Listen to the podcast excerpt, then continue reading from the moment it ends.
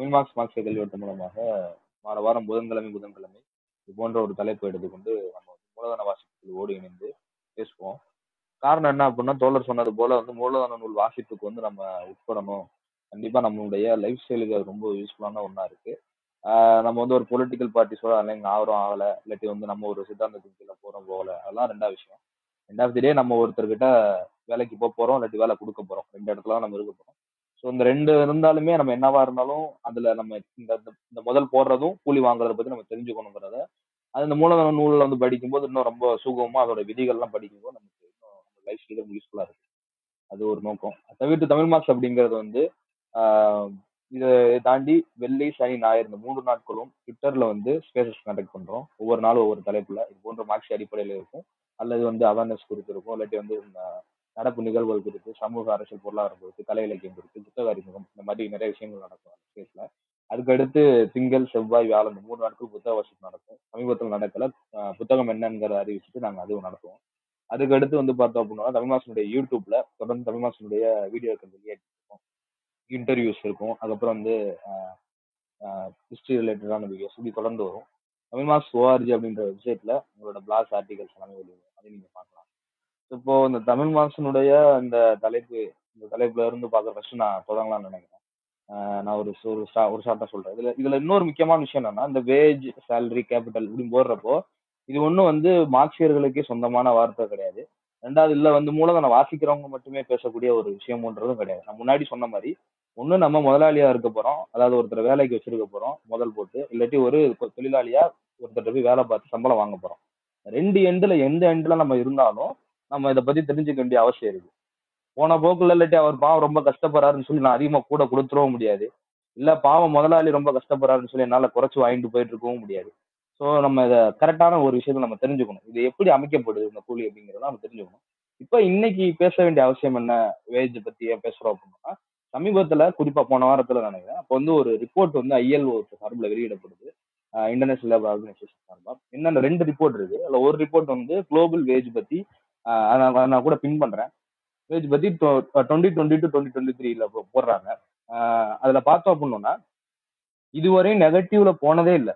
அதாவது twenty first செஞ்சுரியிலேயே வேஜோட அந்த அளவுன்றது வந்து நெகட்டிவ்ல போனதே இல்லை.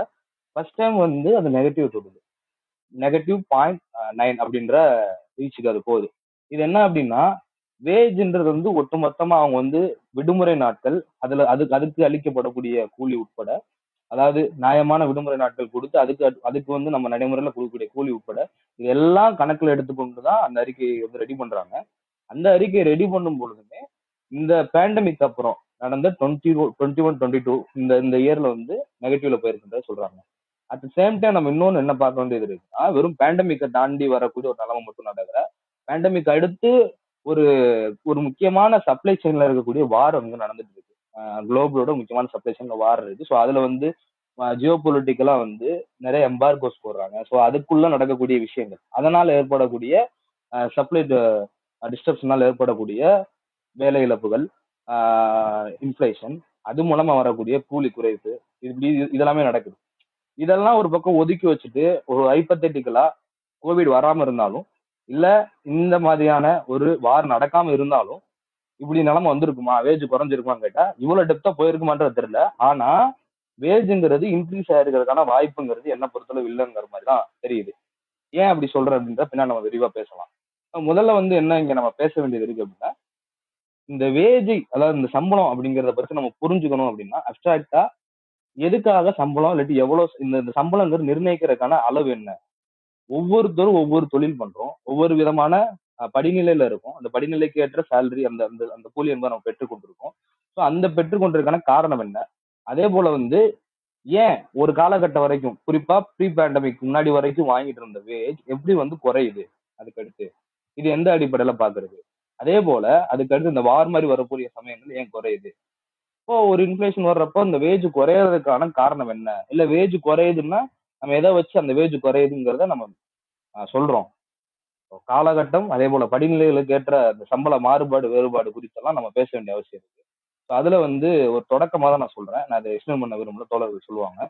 பின்னாடி நம்ம தொடர்ந்து பேசுவோம். இப்ப இந்த வேஜ் டிஃபரன்சஸ் அதுக்கப்புறம் இந்த ஜியோ பொலிட்டிக்கல் அண்ட் இந்த முக்கியமான இந்த மாதிரியான ஒரு ஒரு- பெரிய கிரைசிஸ் வரும்போது அதுக்கப்புறம் நம்ம என்ன பண்ண வேண்டியது இருக்கு? எப்படி நம்ம பார்க்க வேண்டியது இருக்கு? பேசலாம்னு சொல்லி நம்புறேன் இந்த டாபிக்ல ஒரு இனிஷியேட்டா என்னுடைய ஒரு கேள்விகளும் இதுக்குள்ள இருக்கு. எப்படி இதை பார்க்கணும்? அதாவது வேஜ்ன்றதை எப்படி பார்க்கணுங்கிறதா ஒரு சாரம்சமா அடிப்படை கேள்வி நீங்களும் வந்து உங்களுடைய கணக்கு இப்போ சொல்லலாம். நீங்களும் சொல்லலாம். இந்த இத்தனை மணி நேரம் நான் வேலை பார்த்துருக்கேன் ஆனால் இந்த வேஜ் வாங்குறேன். இல்லாட்டி இவ்வளவு காசு எனக்கு செலவு இருக்கு. ஆனால் இந்த வேஜ் வாங்குறேன். அப்படிங்கிற போல உங்களோட பர்ஸ்பெக்டிவ் சொல்லலாம். அப்பனா தான் நம்ம தொடர்ந்து வந்து விவாதிக்கணும் முடியும்ன்றத சொல்லிட்டு ஒரு ஒரு தொடக்கமாக வந்து சொல்லிடுறேன். அதாவது வேஜ் லாபம் அதாவது கேபிட்டல் வேஜ் அப்படின்னு பேசுகிறோம் அப்படின்னா ரொம்ப முக்கியமான ஒரு அளவீடு labour share of GDP national இன்கமில் கூலிக்கும் சம்பளத்துக்கும் எவ்வளவு போகுது? மற்ற மற்ற எல்லாத்துக்கும் அதாவது லாபம் வட்டி டிவிடெண்டு எல்லாத்துக்கும் எவ்வளோ போகுது? கேபிட்டலுக்கான ஷேர் எவ்வளவு? இது வந்து இன்றைக்கி முதலாளித்துவ உலகத்திலேயே நிறைய அளக்குறாங்க. அதெல்லாம் பற்றி பேசலாம். சேகரன் தோழரும் அதை பற்றி சொல்லுவார்னு நினைக்கிறேன். ரெண்டு விஷயங்கள். ஒன்று மூலதனம் நூலிலிருந்து நம்ம அடிப்படையாக தெரிஞ்சுக்கிறது.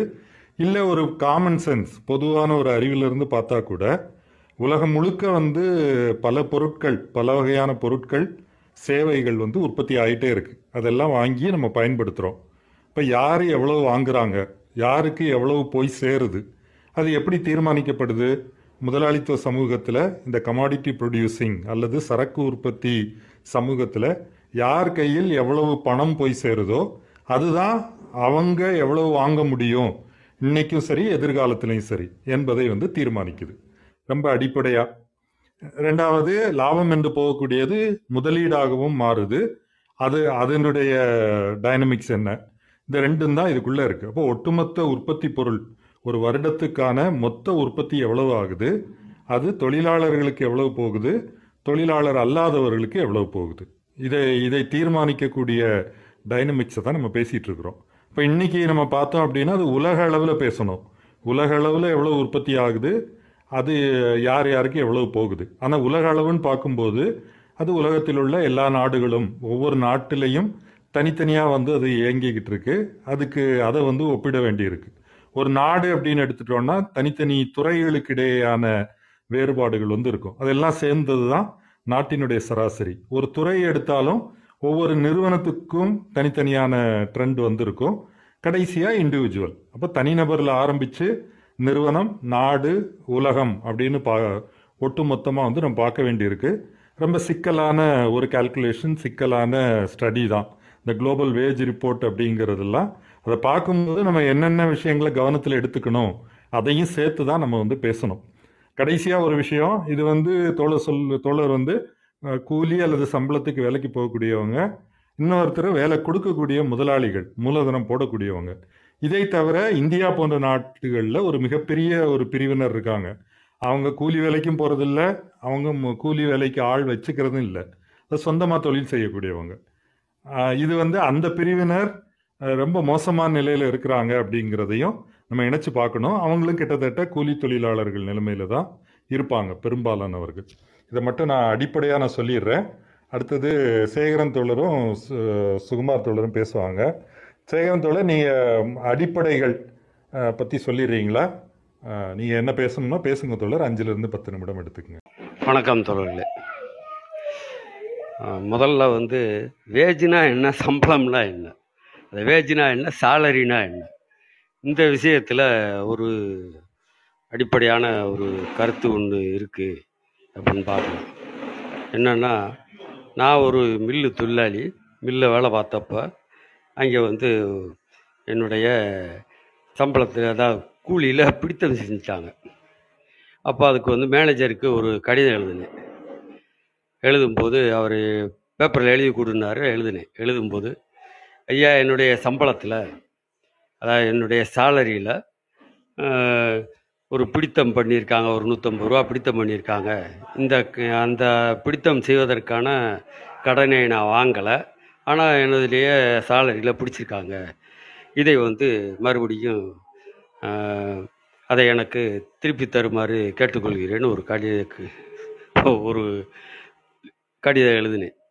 அவர் அதை படிச்சுட்டு கூப்பிட்டார். கூப்பிட்டு நீ வாங்கிறது கூலி. நான் வாங்குறது சேலரி.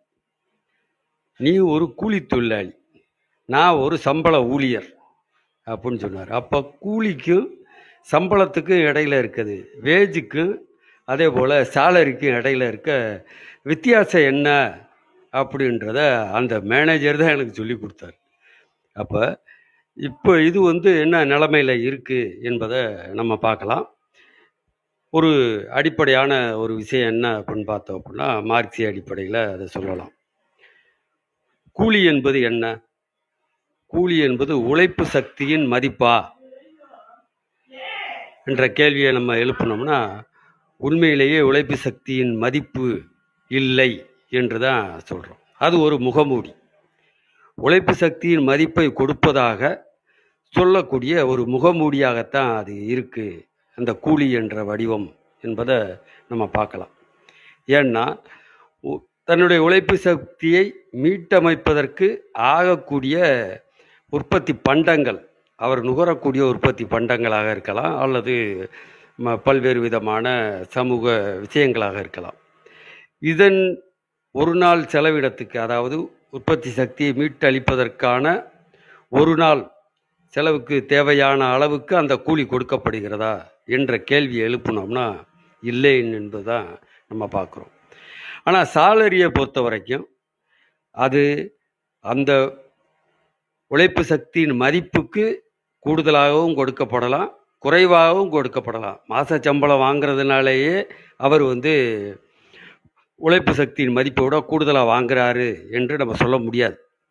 அந்த உழைப்பு சக்தியின் மதிப்புக்கு கூடுதலாகவும் வாங்கலாம் குறைவாகவும் வாங்கலாம் என்பதை நம்ம பார்க்குறோம். அப்போ இந்த உழைப்பு சக்தியின் மதிப்புனா என்ன? உழைப்பின் மதிப்புனா என்ன? இது ஒரு முக்கியமான ஒரு விஷயமாக அதுல இருக்கின்றத நம்ம பார்க்கலாம். உழைப்பு சக்தி என்பது வந்து அந்த தொழிலாளி தன்னுடைய உழைப்பை செயல்படுத்தி எட்டு மணி நேரமோ பத்து மணி நேரமோ ஒரு நாளுக்கு ஒரு வேலை நாளுக்கு இருக்கக்கூடிய அந்த மணி நேரங்களில் தன்னுடைய உழைப்பை வந்து கொடுக்குறார். ஏன்னா கூலி வாங்கிட்டு கொடுக்கறதுனால அந்த உழைப்பை கொடுக்கிறார் என்று நம்ம பார்க்குறோம். அப்போ தான் வாங்கிய கூலியின் மதிப்புக்கு சமமான உழைப்பை எவ்வளோ நேரத்தில் கொடுக்குறாரு அப்படின்னு பார்த்தோம் அப்படின்னா அவர் எட்டு மணி நேரம் வேலை பார்க்குறதவராக இருந்தாருன்னா அவர் மூணு மணி நேரத்துலேயோ அல்லது நாலு மணி நேரத்துலேயோ அவர் வந்து தனது உழைப்பு சக்தியின் மதிப்பை அங்கே வந்து முதலாளிக்கு அதாவது த- உழைப்பு சக்தியின் மதிப்பை வந்து அவர் கொடுத்துட முடியும்.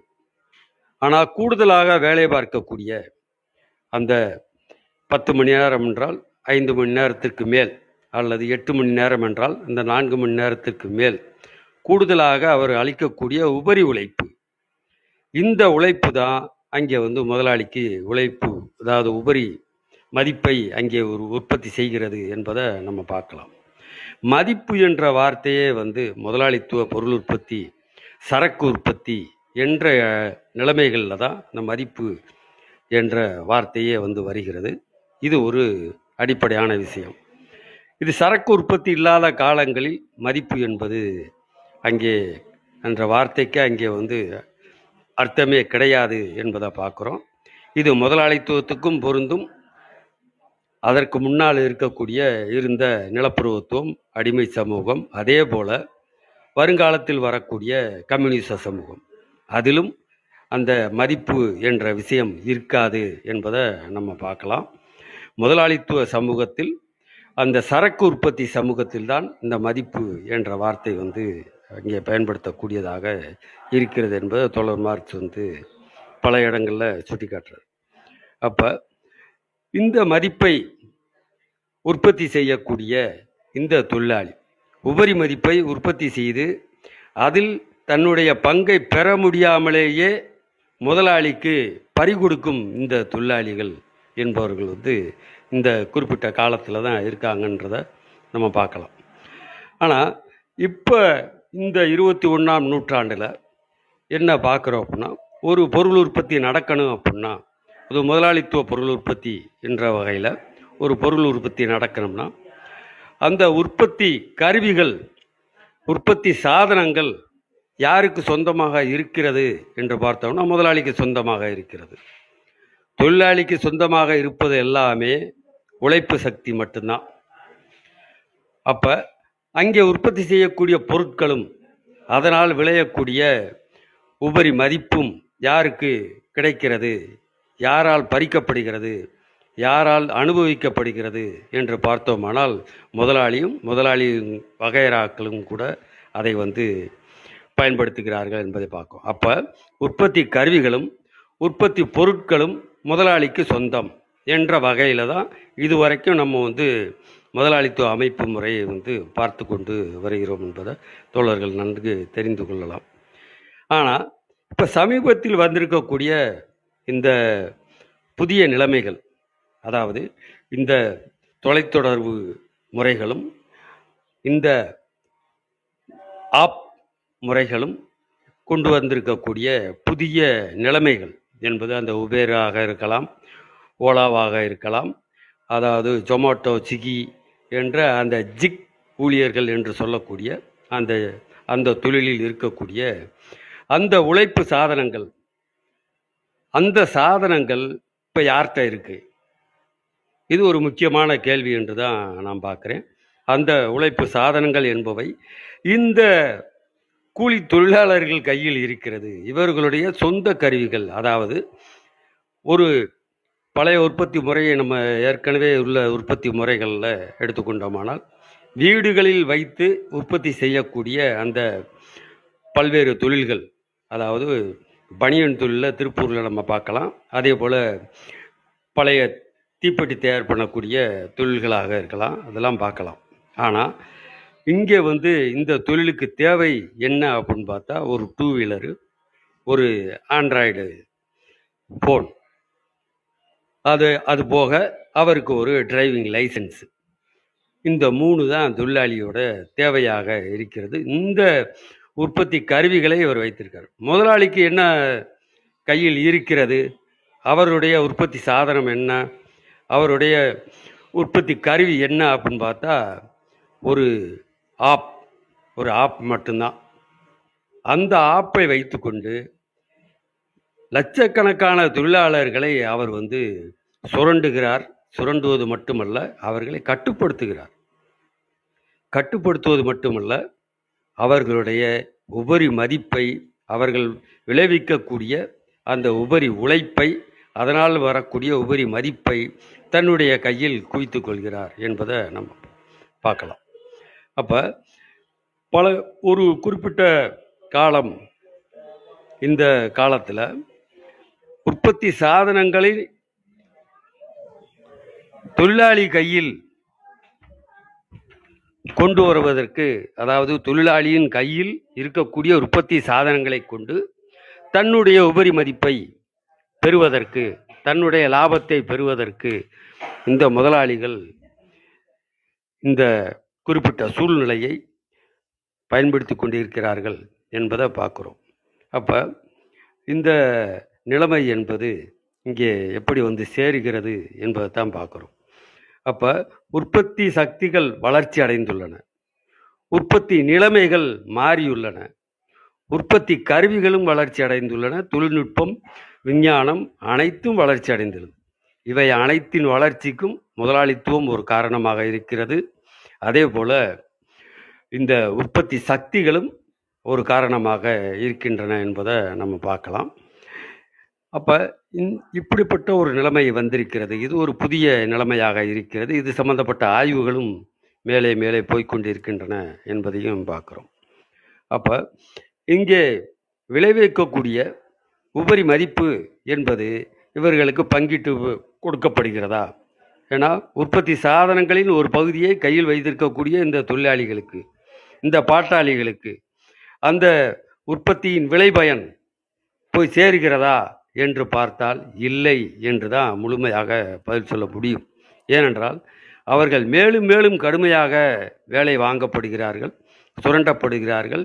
எந்த விதமான ஒரு உத்தரவாதமும் இல்லாமல் அவர்களுடைய வேலை நிலைமை என்பது இருக்கிறது என்பதை நம்ம பார்க்கலாம். இதை ஒரு உதாரணத்துக்காக இங்கே சொல்ல வேண்டியிருக்கிறது. இந்த நிலைமை தான் இப்போ இருக்குது அப்போ இதில் வந்து என்ன நடக்கணும்? அப்போ இந்த தொழிலாளிகளுடைய கூலி என்பது வீழ்ச்சி அடையும் போக்கு. இந்த அதாவது இந்த அந்த கொரோனா காலத்திற்கு பின் அதாவது போஸ்ட் கொரோனா என்று சொல்லக்கூடிய இந்த காலத்தில் கூலி என்பது வீழ்ச்சி அடையும் போக்கில் இருக்கிறது என்பதை தோழர் பாலா வந்து குறிப்பிட்டு சொன்னார். அப்போ இது இங்கு மட்டுமல்ல இந்தியாவில் மட்டுமல்ல உலகம் முழுமைக்கும் இந்த நிலைமை என்பது இருக்கிறது என்பதை பார்க்குறோம். அப்- நம்ம ஏற்கனவே ஜான் ஸ்மித் எழுதிய அந்த இருபத்தி ஒன்றாம் நூற்றாண்டில் அந்த ஏகாதிபத்தியம் என்ற புத்தகத்தில் குறிப்பிட்டிருக்கபடி உலக உலகளாவிய உற்பத்தி என்பது மூன்றாம் உலக நாடுகளை நோக்கி அதாவது இந்த தெற்கு நாடுகளை நோக்கி அது வந்து மாறி இருக்கிறது என்பதை நம்ம பார்க்கலாம். இப்போ தெற்கு நாடுகளை நோக்கி மாறி இருக்கக்கூடிய இந்த உற்பத்தி முறைகள் இதன் காரணமாக அந்த வடக்கு நாடுகளில் ஏற்படக்கூடிய விளைவுகள் என்ன என்பதை நம்ம பார்க்கலாம். முதலாளித்துவத்தோடைய தொடர்ந்த போக்கு என்பது எப்படி இருக்கும் அப்படின்னா உழைப்பு சக்தியின் மதிப்பை பூஜ்ஜியத்தை நோக்கி நகர்த்துவதாகத்தான் இருக்கிறது என்று நம்ம நடைமுறையிலும் பார்க்கலாம். தோழர் மார்க்ஸ் சில பல இடங்களில் சொல்லியிருக்காரு. இந்த முதலாம் பாகத்தில் இரண்டாம் புத்தகத்தில் கூட சென்ற ஞாயிற்றுக்கிழமை கூட அதை படித்திருக்கோம்னு நினைக்கிறேன். அப்போ இந்த அடிப்படையில் ஒரு கடுமையான சுரண்டலை இந்த முதலாளித்துவம் மட்டுமல்ல ஏகாதிபத்தியத்தின் இந்த நிலைமைகளில் நாம் வந்து சந்தித்து கொண்டிருக்கிறோம். அப்போ அது ஒரு விஷயம். ஆனாலும் கூலி வீழ்ச்சி அடைவதற்கு எதிராக தொழிலாளி வர்க்கம் ஒரு முதல் கட்ட கருத்தை ஒரு ஒரு நிமிடத்துல முடிச்சிருங்க அப்புறம் அவ்வளோதான் அவ்வளோதான் அதாவது. இந்த வீழ்ச்சியடையும் போக்கை எதிர்த்து போராடக்கூடிய தொழிலாளி வர்க்கம் என்ன நிலைமையில் இருக்கிறது என்பதை நம்ம பார்க்கலாம். அதற்கு எதிரான தாக்குதல்கள் என்பது ஒவ்வொரு நாட்டிலும் தொழிலாளி வர்க்கத்தின் உரிமைகளை பிடுங்குவது அவர்களை மேலும் மேலும் ஒட்ட சுரண்டுவதற்காக முதலாளிகளுக்கு சுதந்திரம் கொடுப்பது என்ற அடிப்படையில் சட்டங்கள் வகுக்கப்படுகின்றன. அந்த சட்டங்கள் வந்து திணிக்கப்படுகின்றன என்பதையும் நம்ம பார்க்கலாம். அதை இந்தியாவிலும் நம்ம பார்த்துக்கிட்டு இருக்கோம். அப்போ இந்த சூழ்நிலைமைகளை நம்ம வந்து மேலும் விவாதிக்கலாம்னு சொல்லி இதோட நான் இதை முடிச்சுக்கிறேன் தோழர்களே. நன்றி. வணக்கம் ஆ நன்றி தோழர். அஹ், தோழர் சுகுமார் நீங்க பேசுங்க தோழர். ஆ வாய்ஸ் கேட்குதா தோழர்? நல்லா கேக்குது தோழர். தொடருங்க. ஆ அது அடிப்படையில் ஒரு பாயிண்ட்டு என்னன்னாக்கா கூலி அப்படின்னு சொல்லும்போது டாஸ் கேபிட்டலில் கூலியை பற்றி எல்லாம் நிறையா விவரிச்சிருக்கும் போது மார்க்ஸ் என்ன சொல்கிறாருனாக்க அந்த முதல் வால்யூம்லேயே வார வாரம் தினம் நமக்கு தொழிலாளிக்கு தேவை. அப்போ 52 ரெண்டு வாரம் ஒரு வருஷத்தில் இருக்குது 52 ரெண்டு வாரத்துக்கு தேவையான பொருளோட ம- மதிப்பு. அதோட எதை கூட்டணும்னா கால பருவகால நிலைகளுக்கு ஏற்ற மாதிரி சில கூடுதல் தேவைகள் இருக்கும் ஒரு ஃபேமிலிக்கு அப்போ அதுக்கு உண்டானதை சேர்க்கணும். இப்போ இப்போ குளிர்காலம்னாக்கா ரெயின் கோட்டு அது இதுன்னு வரும். குளிர்காலம்னாக்கா இப்போ மழை காலம்னாக்கா ரெயின் கோட்டு குளிர்காலம்னா உலன். இது நாட்டுக்கு நாடு வேறுபடும். சரி. இது தவிர ஆண்டுக்கு ஏதாவது ஒன்று தேவைப்படும். பல்வேறு. இது தவிர இதரவை. அதாவது என்னது? ஒரு கல்யாணம் கார்த்திகை சாவு வேறு ஏதாவது இப்படிலாம் போக வேண்டியது வரும். பண்டிகை இதெல்லாம் வேறு வரும். இதெல்லாம் சேர்த்து முந்நூற்றறுபத்தஞ்சால் வகுத்தாக்க அது வந்து ஒரு நாள் கூலி. அப்படின்னு மார்க்ஸு மூலதனத்தில் குறிப்பிடுறாரு. ஆனால் இந்திய நாட்டில் ஆயிரத்தி தொள்ளாயிரத்தி ஐம்பத்தி ரெண்டுக்கு அப்புறம் எண்பத்தி ரெண்டுக்கு அப்புறம் தான் இந்த ராப்டகாஸ் பிரெட்டோட கம்பெனியோட மாடலை வச்சு தான் அதில் தான் அந்த வந்து மினிமம் வேஜ்ன்றது க்ரைட்டீரியா பண்ணுறாங்க அதில் என்ன சொல்கிறாங்கன்னாக்க இந்த குறைந்தபட்ச கூலியை கொடுக்காத ஒரு தொழில் முதலாளி அவர் கம்பெனியை நடத்த வேண்டியதில்லை. அவர் ஒரு நிறுவனத்தை நடத்த வேண்டியதில்லை அப்படின்னு அந்த அதில் குறிப்பிடுறாங்க. ஆனால் நான் இருந்த ம மருந்து துறையில் மருந்து மெடிக்கல் ரெப்ரசன்டேட்டிவ் மருந்து விற்பனை பிரதிநிதி தொழிலில் எங் எங்களுக்காக ஏ எட்டு வருஷத்துக்கு முன்னாடி குறைந்தபட்ச ஊதியம் பதினஞ்சாயிரம். அதாவது அன்ஆர்கனைஸ் செக்மெண்ட்டுக்கு அவங்களுக்கு வந்து பதினஞ்சாயிரம்னு. ஆனால் அதை வந்து நிர்வாகங்கள் மருந்து நிறுவனங்கள் ஸ்டே ஆர்டர் வாங்கிட்டாங்க. முன்னாடி இருந்த ஏடிஎம்கே கவர்மெண்ட்டும் அதை வந்து தான் போடுற ஆர்டரை வந்து ஜஸ்டிஃபை பண்ணி கோர்ட்டில் பேசலை. இன்றைக்கி இருக்கிற கவர்மெண்ட்டும் பேசலை. அப்படின்னா என்ன அர்த்தம்? இதெல்லாம் முதலாளித்துவ அரசு. அப்போது இது இது வந்து தொழிலாளிக்கு சார்பாக இல்லைன்றது ஒரு பாயிண்ட்டு இது இப்போ மூணாவது பாயிண்ட்டு அடுத்தது நான் முக்கியமாக சொல்ல வருது நம்ம மூலதன வகுப்புலேயே வந்து என் கூட ஒருத்தர் ஆறுக்குட்டின்னு இருக்கார். நானும் அவரும் ஒரு வாட்டி விவாதம் பண்ணும்போது அவர் சர்வீஸ் செக்டாரில் இன்னைக்கு ஐடி துறை நான் சொல்கிறது சர்வீஸ் செக்டார்னாக்க அப்போ அந்த ஐடி துறையில் ரிலையன்ஸ் எடுத்திருக்காரு. எல்லாத்தையும் பார்த்துட்டு அந்த பேலன்ஸ் ஷீட்டு இதெல்லாம் பார்த்துட்டு அஞ்சு மணி நேரத்தில் அந்த ஒரு ரிலையன்ஸ் கம்பெனியில் வேலை செய்யக்கூடிய ஆட்களுக்கு அஞ்சு மணி நேரத்தில் அவங்க கொடுக்குற ஈக்குவல் வேஜ் சரியாயிடுது. அப்போது அவங்க கிட்டத்தட்ட பன்னெண்டு மணி நேரம் ஏதோ வேலை செய்கிறான் மிச்சம் ஏழு மணி நேரம் வேலை செய்கிறது சர்ப்ளஸ் வேல்யூ உபரி மதிப்பாகுது அப்போன்னா எவ்வளோ ப்ராஃபிட் அவர் கணக்கு போட்டு வச்சுருக்காரு. வேணும்னா ஏதாவது ஒரு நாள் அவரை கூப்பிட்டு வச்சு இதே மாதிரி நம்ம பேசலாம். க்ளப் ஹவுஸ்லேயோ கூகுள் மீட்லேயோ ஏதோ ஒன்று பிரமாதமான ஆர்டிகள் என் கூட பிரமாதமாக அதை எக்ஸ்பிளைன் பண்ணார். அடுத்தது இன்றைக்கி நிறையா துறையை வந்து சேவைத்துறைன்னு சொல்லி ஏமாத்துறாங்க. சுப்ரீம் கோர்ட்லேயே இந்தியாவில் என்ன சொல்லியிருக்குனாக்க சேவைத்துறைன்னு ஒன்று சொல்லிட்டு அதுக்கு கட்டணம் வாங்கினாக்கா அது சேவைத்துறை இல்லை. அப்படின்னு. ஆனால் இன்றைக்கி என்ன பண்ணுறாங்க எல்லாத்தையும் சேவைத்துறை அது இதுன்னு சொல்லி அது வந்து அது பேர் நான் துப்புரவு தொழிலாளர்களும் சேவைத்துறைன்னு சொல்லி குறைந்தபட்ச கூலி கூட கொடுக்கறதில்ல. பாருங்கள் ஏழு எட்டு வருஷத்துக்கு மேலே போராடி தான் கான்ட்ராக்ட் நர்ஸுங்க கன்ஃபார்ம்டு நர்ஸுக்கு ஈக்குவலண்ட்டாக வாங்க கூலி வாங்க வேண்டிய நிலைமைக்கு இன்னைக்கு தள்ளப்பட்டிருக்காங்க. அது ஒரு நாலு நாள் முன்னாடி கோர்ட் ஆர்டர் வந்திருக்கு. அது அமுல்படுத்துகிறாங்களா இல்லையான்றது அது வேற ஒரு கேள்விக்குறி. நம்ம நாட்டில் வந்து சட்டம் வரும். ஆனால் அந்த சட்டத்தை அமுல்படுத்துறதுக்கு நம்ம திருப்பி தொழிலாளி போராடணும். இதுதான் நம்ம நாட்டில் இருக்கக்கூடிய நிலைமை. அப்போது இதெல்லாம் பார்க்க போனாக்க எந்த நாட்டிலையும் உலகத்தில் தொழிலாளிக்கு தேவையான கூலியை கொடுக்கறதில்ல. இதுதான். அது எந்த துறையாக வேணாலும் இருக்கட்டும். கூட இதில் ஒரே ஒரு பாயிண்ட் கடைசியாக சொல்லி முடிச்சுக்கிறேன். இந்த விலைவாசி உயர்வு அப்படின்னு நான் சொன்னாக்க முதல்ல பி சிதம்பரம் இருந்தபோது அதெல்லாம் கரெக்டு ஆய் ஊய் தாட் புட் தஞ்சாவூர்னாரு எல்லாம் கரெக்டாக இருக்குது. ஆல் இண்டியா கன்சியூமர் ப்ரைஸ் இண்டெக்ஸ்லாம் சரியாக இருக்குன்னாரு. ஆனால் அவரே வந்து போன அஞ்சு வருஷத்தில் வரும்போது ஒரு நேரத்தில் சொல்கிறாரு ஒரு பப்ளிக் மீட்டிங்கில் என்னன்னாக்க consumer all India consumer price index defective என்ன டிஃபெக்டிவ் அப்படின்னாக்க அதில் என்ன குறைபாடு இருக்குது அப்படின்னாக்க அது வந்து ஹோல்சேல் ப்ரைஸ் அடிப்படையில் அதை நிர்ணயிக்கிறாங்க. அது தப்பு. நம்ம ரெண்டு பேரும் என்ன? ஹோல்சேல் ப்ரைஸில் போய் நம்ம வாங்குறோமா? சிவகுமாரோ சேகரோ நானோ பாலாவோ? ஒன்றும் கிடையாது. எங்கள் தெருமுனையில் இருக்கிற அன்னச்சி கடையில் வாங்குறோம். அப்போது அதில் எவ்வளோ டிஃப்ரென்ஸ் வருதுன்னா தொழிற்சங்கங்கள்லாம் சிக்ஸ்டீன் பர்சன்ட் டிஃப்ரென்ஸ் வருதுன்றது. கவர்மெண்ட் என்ன சொல்லுதுன்னா ஒத்துக்குது. கவர்மெண்ட்டு யார்? சென்ட்ரல் கவர்மெண்ட் செக்ரட்டரி சொல்லுகிறான். There is a difference of twelve பர்சன்ட்னு ஆனால் இந்த இண்டெக்ஸே வந்து நம்ம இவ்வளோ எரர் இருக்குது ஹோல்சேல் ப்ரைஸ் ஹோல்சேல் ப்ரைஸுக்கும் ரீட்டைல் ப்ரைஸுக்கும் இவ்வளோ டிஃப்ரென்ஸ் இருக்கும்போது நம்ம நாட்டில் தொழிலாளிக்கு என்ன வேஜ் கிடைக்கும்? அவன் என்ன தான் சேகர் சொன்ன மாதிரி அவன் எல்ஐசியில் வேலை செய்யட்டும் அவன் இல்லை பேங்க்கில் வேலை செய்யட்டும். தான் பண்ணாலும் அது அந்த கன்சியூமர் ப்ரைஸ் இண்டெக்ஸுக்கு ஏற்ற மாதிரி அதாவது நான் விலைவாசி உயர்வு இன்ஃப்ளேஷனரி ரேட்டு ஞாபகம் இருக்குன்னா நம்ம இன்றைக்கி ப- பத்திரிகையில் படிக்கும்போது விலைவாசி உயர்வு நாலு பர்சன்ட்டு குறைந்துள்ளது. அப்படின்னா என்ன அர்த்தம்னா நூறு பர்சன்ட் நூறு ரூபாய் நம்ம அதாவது நூறு கிலோமீட்டர் வேகத்தில் போகிறதுக்கு பதிலாக தொண்ணூத்தாறு கிலோமீட்டர் வேகத்தில் போகுது. இதுதான் நம்ம புரிஞ்சுக்கணும். அப்போனா அந்த தொண்ணூத்தாறு கிலோமீட்டர் வேகத்தில் ஓடின்னு இருக்குன்னு அர்த்தம். குறையில அதுக்குன்னு மைனஸில் போகல. ஆனால் சேகர் குறிப்பிட்டார் பாலா குறிப்பிட்டார் மைனஸ் நைன் பர்சன்ட்னு பாயிண்ட் நைன் பர்சன்ட்னாரு அது அது ஐஎல்ஓ மேனிப்புலேட் பண்ணியிருப்பான் அமெரிக்காக்காரன். அது என் கருத்து. பாலா மாறுபடலாம் இல்லை வேறு யாராவது என் கருத்துக்கு மாறுபடலாம்.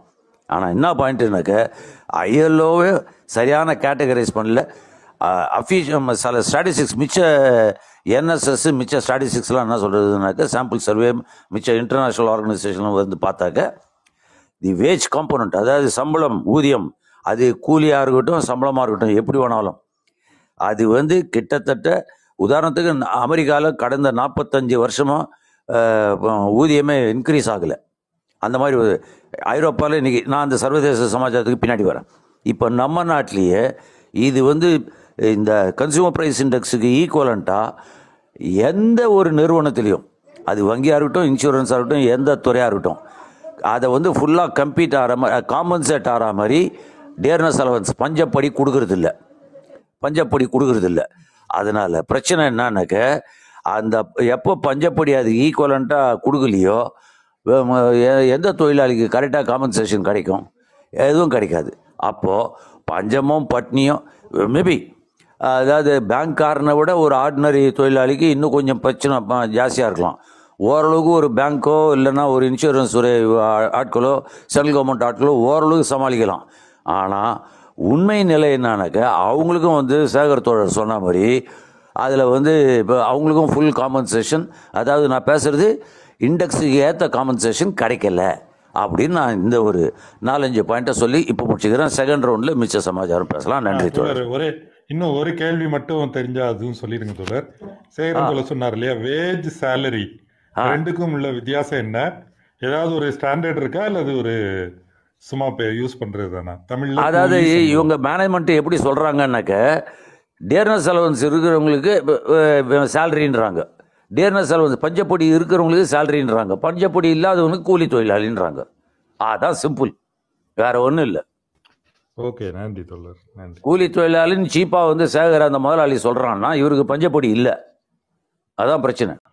கூலி பத்தி பேசிட்டு இருக்கும்போது சொல்ல இப்போ சேரன் தோட ஒரு நல்ல பாயிண்ட் சொன்னாரு. என்ன அப்படின்னா உழைப்பு சக்தி தான் கூலியான்னு கேட்டா ஆமா ஆனா அது அப்படி இருக்கான்னு கேட்டா இல்ல. அது ஒரு முகமுடி போட்டிருக்குன்னு அந்த முகமுடின்ற வார்த்தையை மென்ஷன் பண்ண வேண்டியது இருக்கு என்ன அப்படின்னா அது என்னவாக இருக்கு அப்படின்னு பார்த்தோம்னா உண்மையான உழைப்பு சக்திக்கு ஈக்குவலான ஈக்குவலா ஈக்குவலா வந்து கூலி கொடுக்கப்படுதான்னு கேட்ட கிடையாது. உழைப்பு சக்தி உழைப்பு சக்தினா ஒன்றும் ரொம்ப பெரிய ஒரு ஏலியனேட்டான ஒரு வார்த்தையா ரொம்ப அந்நியப்பட்ட ஒரு வார்த்தையா பார்க்கறோம்னா நம்ம சாப்பிடுறது நம்ம குடும்ப பராமரிப்பு நமக்கான செலவுகள் இதுதான் வந்து உழைப்பு சக்தி. அதுக்கு தேவையான ஒரு பணமாக இல்லாட்டி ஒரு பொருளா வந்து தேவைப்படுது. அதான் உழைப்பு சக்தி.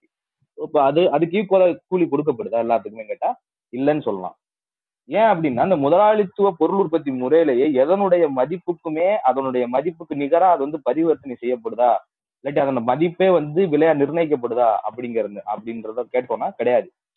என்ன அது முரணா இருக்குன்னா மதிப்பு வேற விலை வேறையா இருக்கும் அதான் அதோட விஷயமே. இதை நீங்க மூலதனம் படிக்கும் இன்னும் ரொம்ப கிளியரா தெரியும். இல்லாட்டி தோழர்கள் பின்னாடி அதை கூட எக்ஸ்பிளைன் பண்ணலாம். அப்ப ஏன் வந்து மதிப்புக்கும் விலைக்கு டிஃபரன்ஸ் இருக்கு? எல்லா பண்டத்துக்கும் அப்படி இருக்கும். ஏன்னா முதலாளித்துவ சந்தை அந்த பொருளாதார விதிகள் அப்படி இருக்குது. அதன் மூலம் அதன் அதனாலதான் அது இப்படி- இது வந்து விதிக்கப்படுது. இப்ப நான் பண்டோன்னு சொல்றப்போ அதாவது ஒரு கமாடிட்டி ஒரு பொருள்னு சொல்றப்போ ஆட்டோமேட்டிக்கா இந்த முதலாளித்துவ பொருள் உற்பத்தி முறையில இங்கே உழைக்கக்கூடிய ஒவ்வொரு உழைப்பு சக்தியுமே பண்டமா தான் பார்க்கப்படுது. முகமடின்னு ஒன்று அந்த மாதிரி வந்து எப்படி இது பார்க்கப்படுதுன்னா ஒரு ஒரு ஒரு ஹியூமன் ரிசோர்சஸுமே வந்து ஜஸ்ட் லைக் ஒரு நேச்சர் ரிசோர்சஸ் மாதிரி ஒரு பண்டம் அது அவ்வளவுதான். அது ஒரு பண்டம். அந்த உழைப்பு சக்திங்கிற பண்டமா தான் அது மதிக்கப்படுது. அதுக்கு விலை தான் நிர்ணயிக்கப்படுது. அதுக்கு மதிப்பு அளிக்கப்படணும். சரிங்களா? அது கொடுத்த இதுக்கு ஈக்குவலா கொடுத்துட்டு அது மதிப்பு அளிக்கப்பட்டுச்சுன்னு அர்த்தமாயிடும் அது கொடுத்த அளவோட கூட கொடுத்தாலும் குறைய கொடுத்தாலும் அது விலை தான் கொடுத்துருக்காங்க. ஏன் இது விலைன்னு வருதுன்னு கேட்டோம்னா விலையை தீர்மானிக்கிற இடத்துல இந்த சப்ளை அண்ட் டிமாண்டுங்கிற கான்செப்ட் ரொம்ப முக்கியமான ஒண்ணா இருக்கு. அப்படி பார்க்கும் பொழுது தோழர் சிவகுமார் தோழர் வந்து ஒரு பெரும் பட்டாளமாக இங்க வந்து கூ- கூலி தொழிலாளர்களா இல்லாம அன்றாடம் காட்சிகள் அதாவது வந்து ஒரு சுயதொழில் செய்யக்கூடிய சிறு குறு நிறுவனங்கள் இருக்குது இல்ல ஒரு சிறுதொழில் செய்யக்கூடியவங்களா இருக்கிறாங்கன்னு சொல்றாரு. அதே மாதிரி இன்னொரு பெரிய பட்டாளமா பார்த்தோம் அப்படின்னா அன்எம்ப்ளாய்டு பட்டாளம் இங்க பெருசா இருக்கு. அவங்க கிக் எக்கனாமிக்குள்ள போகிறதும் இல்லாட்டி வந்து ஒரு ஸ்டேபிளான ஒரு ஜாப் இல்லாம ஒரு நிரந்தரமற்ற இல்லாட்டி பணி பாதுகாப்பற்ற ஒரு சூழல்லாம் அவங்க இருக்கிறாங்க. பலருக்கும் வேலை இல்லாத சூழ்நிலை இருக்கு. இதை வைத்து இங்க வந்து ஒரு பெரிய பார்கெனிங் செய்யப்படுது. இப்போ அதுல வந்து நம்ம எந்த ஒரு கூட்டு பேரத்துக்கும் தொழிலாளி வர்க்கம் வந்து ஒரு ஒரு ஒரு திடத்தன்மை இல்லாத பொழுது அதாவது சங்கம்லாம் இல்லாத பொழுது சங்கத்திடை திடைதன்மம் இல்லாத பொழுது நம்மளால அது பு- புதுசு புதுசா வரக்கூடிய தொழில்நுட்பத்துக்குள்ள வரக்கூடிய அந்த பணியிடங்கள்ல பார்த்தோம்னா ஆரம்ப கட்டங்கள்ல அத அந்த தொழில்நுட்பத்தை தெரிஞ்சவங்க கம்மியா இருப்பாங்க. அதை படிச்சவங்க கம்மியா இருக்கிறாங்க. அதனால அவங்களுக்கு அவங்களுக்கு வந்து ஆரம்பத்தில் அதிகமான சேலரிஸ் கொடுக்கப்படுது. ஆனா நாளடைவுல நாளடைவு நாளடைவுல அது வந்து அந்த சேலரிஸ் வந்து குறைக்கப்படுறதுக்கான காரணங்கள் எல்லாமே எழும். அது வெறுமனே அங்க நிறைய பேர் படிச்சிட்டாங்கன்னு மட்டும் அந்த ஒரு காரணம் மட்டும் சொல்லல. அங்க இருக்கக்கூடிய முதலாளித்துவ அந்த போட்டியின் காரணமாகவும் கூட குறைக்கப்படுது கூட்டப்படுது. குறிப்பா இந்த இடத்துல நம்ம இதை மட்டும் எடுத்துக்கிட்டு பேசுவோம்னு சொல்லி சொல்றேன். அதாவது இந்த சப்ளை டிமாண்டா தான் இந்த தொழிலாளிகளுடைய அளவு. ஏன் அப்படின்னா இப்ப தோழர் சொன்னது போல கூலி தொழிலாளியா இருக்கவனுடைய எண்ணிக்கை கூட இருக்கும். அப்ப அவர்களுக்கு வந்து குடிக்கக்கூடிய அவங்களுக்கு வந்து அந்த இடத்துல இவன் எல்லா நாளும் இன்னொருத்தன் கிடைச்சிருவான் அப்படின்ற ஒரு இடத்துல இருப்பாங்க. இவர் எல்லா நாளும் இன்னொருத்தர் கிடைச்சிருவாரு அப்படின்ற இடத்துல இருப்பாங்க. அதே இது வந்து ஒரு ஆபீஸ் ரேஞ்சில் இருக்கிறவனுக்கு இருக்கிறவருக்கு அந்த இடத்துல வந்து அந்த திறமைகளுக்கு அந்த அந்த அவருடைய அந்த ஸ்கில்ஸ்க்கு வந்து அடுத்த ஆள் இல்லை ரீப்ளேஸ்மெண்ட் இல்லாத வரைக்கும் இல்லாட்டி கம்மியான நபர்கள் இருக்கிற வரைக்கும் அவருக்கு அந்த கூலி வந்து அதிகமாவே இருக்கும். நீங்க இப்போ இப்போ உள்ள நிலைமையில ஸ்கில்ஸ்ன்னு சொல்லிட்டு இருக்கக்கூடிய பல இன்ஜினியரிங் படிச்சுட்டு வந்த குறிப்பா வந்து ஹார்ட்வேர்டா பார்க்க வேண்டிய மெக்கானிக்கல் சிவில் எலக்ட்ரிக்கல் இந்த லைன்ல வரக்கூடியவங்க முக்கால்வாசி இந்த இப்போ ஒரு ஒரு கூலி தொழிலாளியோட நிலைமையை தான் ஃபேஸ் பண்ணிட்டு இருக்கிறாங்க உண்மையில யதார்த்தத்தை சொல்லணும்னா இன்னைக்கு வந்துருக்கக்கூடிய பட்டதாரி நிலைமை வந்து அந்த நிலைமையில தான் இருக்கு. ஏன் அப்படின்னா வேலை இல்லாம அத்தனை பேர் இருக்கிறான். அதே டிபார்ட்மெண்ட் படிச்சுட்டு அதே இடத்துல இருக்கு அத்தனை பேர் இருக்கான். இங்க அதுக்கான மூலதனம் உட்பட்- உட்படுத்தி அதுக்கான தொழில்கள் உருவாக்கப்பட்டுச்சாங்கட்டா அது ஒரு கொஸ்டின் மாதிரி தான். ஈவன் உருவாக்கப்பட்டிருந்தாலும் எனக்கு ரொம்ப ரிலேட்டான ஒரு இதை மட்டும் சொல்லிட்டு நான் அடுத்து இது அடுத்து சொல்ல என்ன அப்படின்னா ஒரு கன்ஸ்ட்ரக்ஷன் ஃபீல்டு எடுத்துக்கோங்க.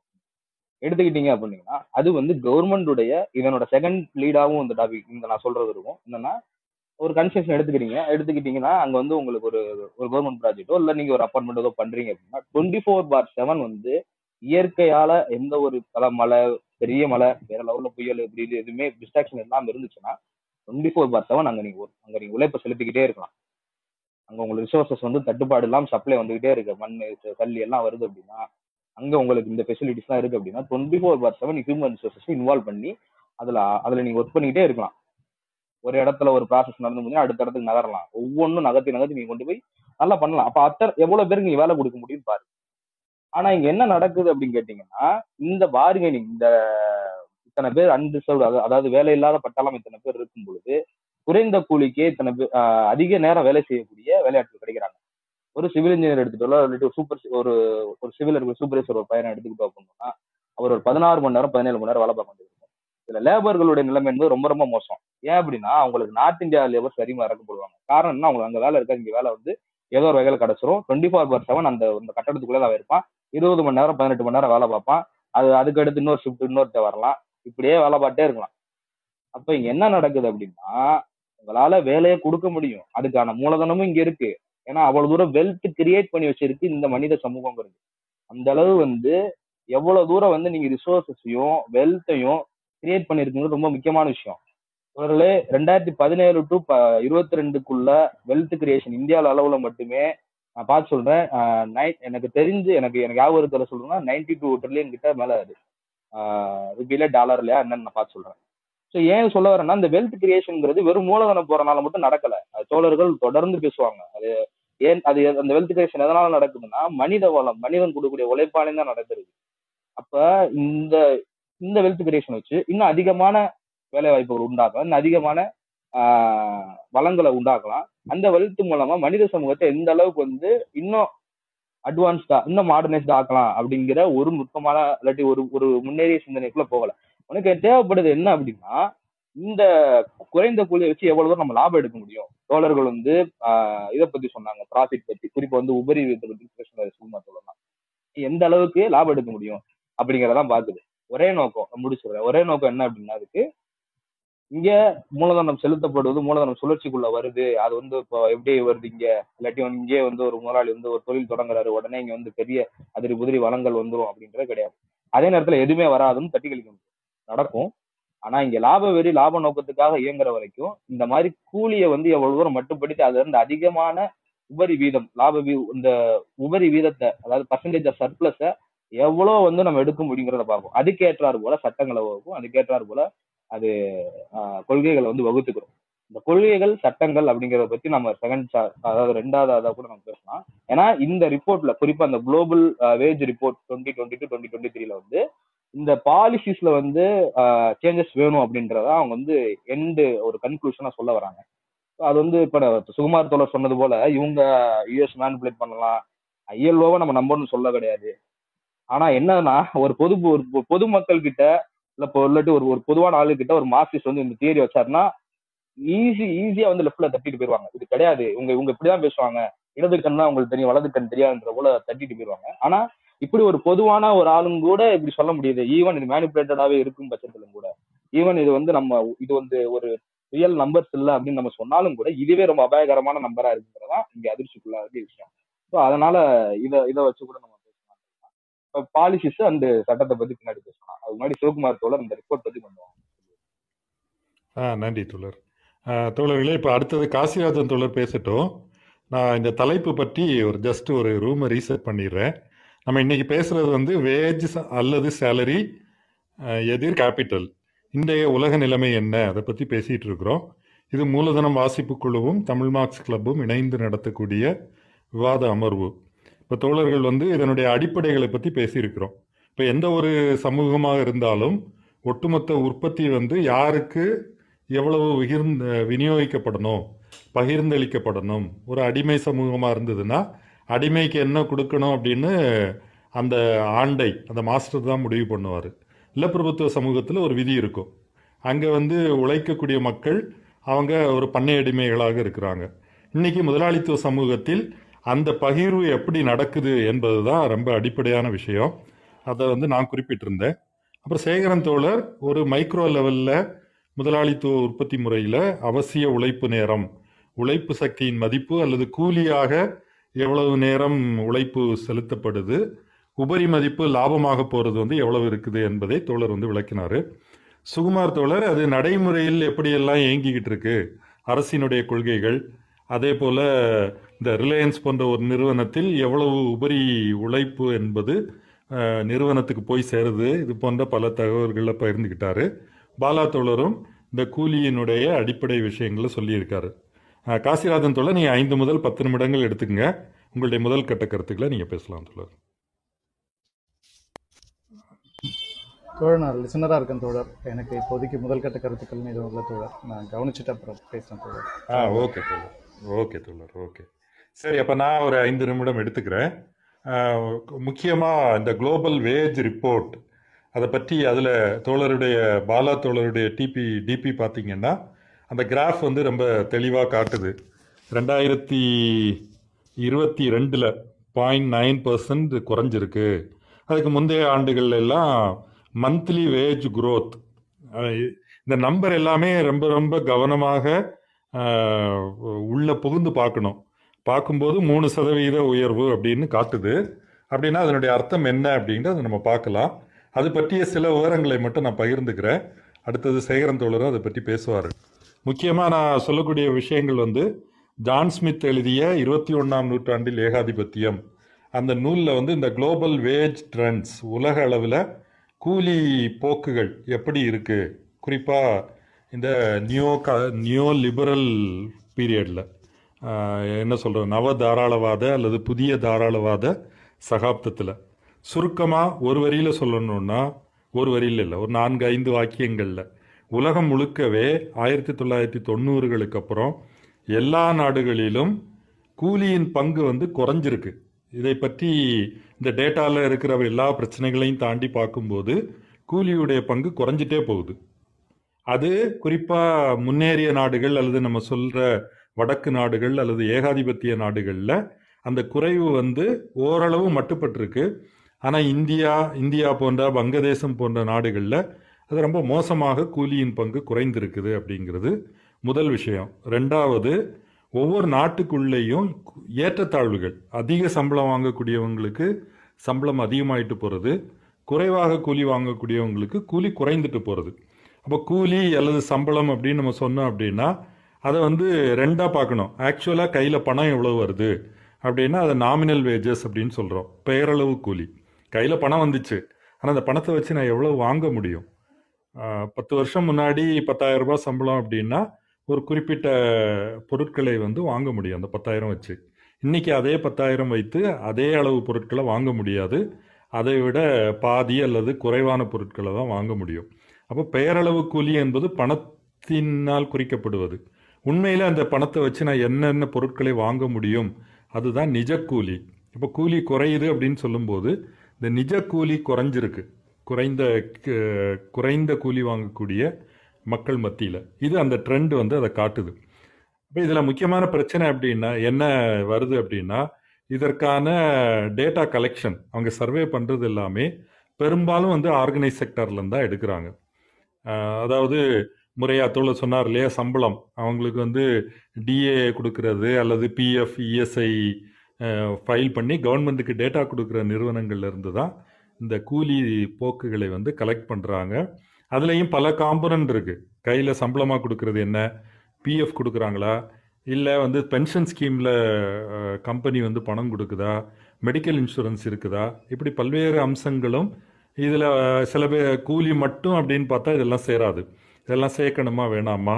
இந்த மாதிரி பிரச்சனைகள் வந்து இருக்குது இப்போது நம்ம வந்து ஒரு நாட்டுக்குள்ளே இருக்கிற கூலியை கணக்கிடுவதிலேயே இந்த டேட்டா எடுக்கிறதுல பல பிரச்சனைகள் இருக்குது இதை சர்வே எடுக்கிறாங்க. இப்போ என்எஸ்ஓ சர்வே எல்லாம் இந்த மாதிரி ஃபார்முலா வர்றதுக்கு மேலே வந்து ஃபீல்டு சர்வே வச்சு அவங்க கூலியினுடைய போக்குகளை கணக்கிட்டு வெளியிடுறாங்க. இது எல்லாவற்றிலும் நல்ல தெளிவாக தெரியக்கூடிய ஒரு ட்ரெண்டு வந்து கூலியினுடைய பங்கு குறைந்துட்டே போகுது எல்லா நாடுகள்லையும்.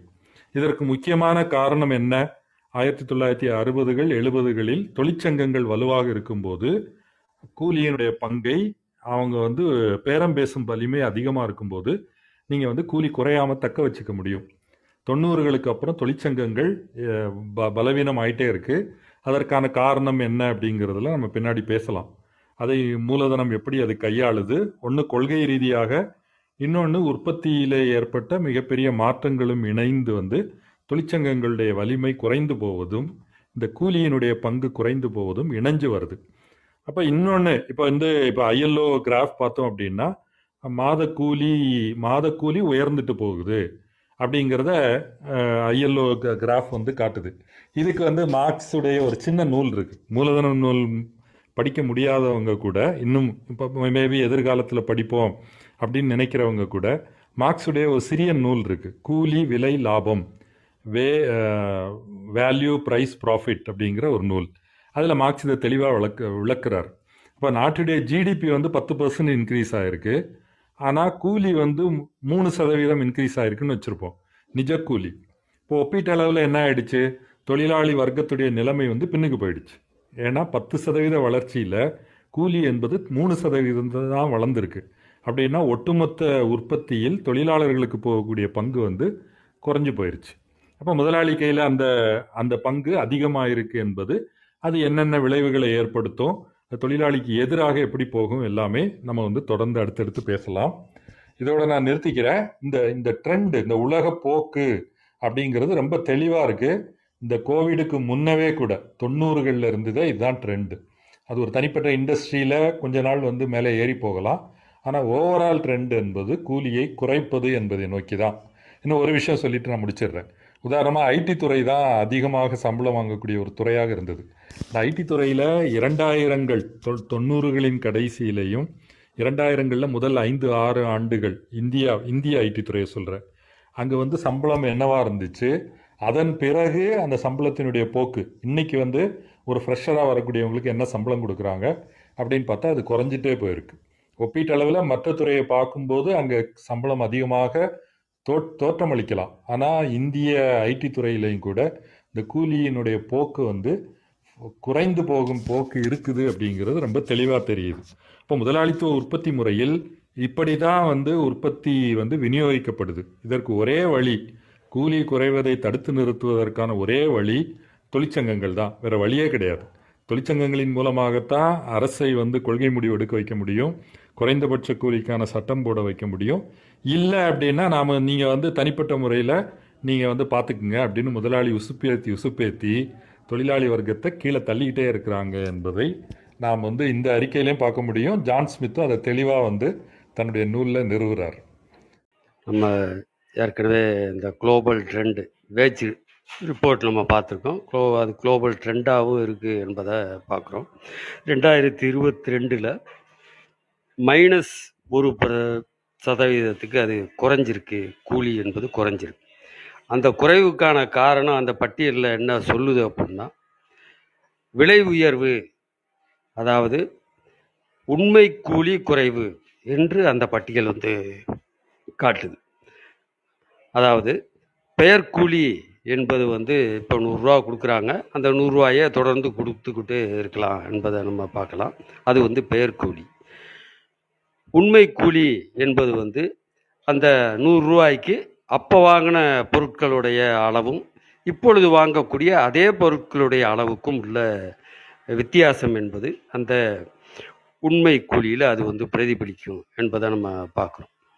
அப்போ உலகளாவிய கூலி வீழ்ச்சி அதாவது சம்பள வீழ்ச்சி என்பது வந்து எப்படி அது நடைமுறையில் இருக்குது என்பதை நம்ம பார்க்கலாம்.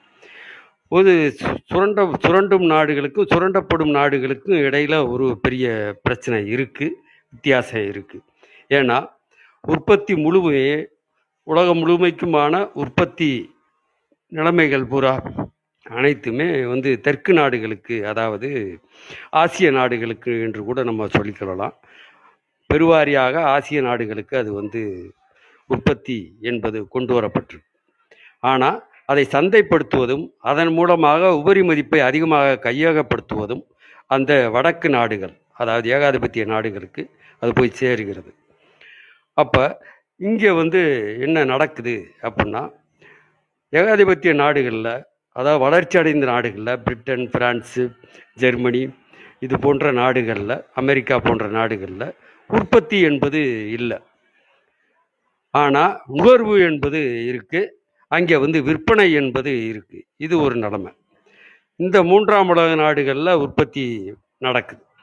குறைந்த கூலிக்கு அடிமட்ட கூலிக்கு வெறும் கொடுமையான சுரண்டலுக்கு உட்பட்ட அந்த கூலிக்கு அங்கே வந்து உழைப்பு என்பது அங்கே வந்து கிடைக்கிறது என்ற அடிப்படையில் உற்பத்தி என்பது இந்த மூன்றாம் உலக நாடுகளுக்கு கொண்டு செல்லப்பட்டிருக்கு என்பதை நம்ம பார்க்கலாம். அப்போ அங்கே உற்பத்தி நிலைமைகள் இல்லை. ஃபேக்ட்ரிகள் மூடப்பட்டிருக்கு. மூடப்பட்ட தொழிற்சாலைகள் திறக்கப்படலை. இப்படிப்பட்ட ஒரு சூழ்நிலைமை வந்து ஏகாதிபத்திய நாடுகளில் இருக்குது அப்போ அங்கே இருக்கக்கூடிய தொழிலாளியுடைய வேலை என்பது கிட்டத்தட்ட முழுமையாக பறிபோன ஒரு சூழ்நிலையில் தான் இருக்குது என்பதை நம்ம பார்க்குறோம் அப்போ அங்கே வந்து வேலையில்லாத பட்டாளம் என்பது அங்கே வந்து பெருவாரியாக இருக்குது என்பதையும் பார்க்குறோம்.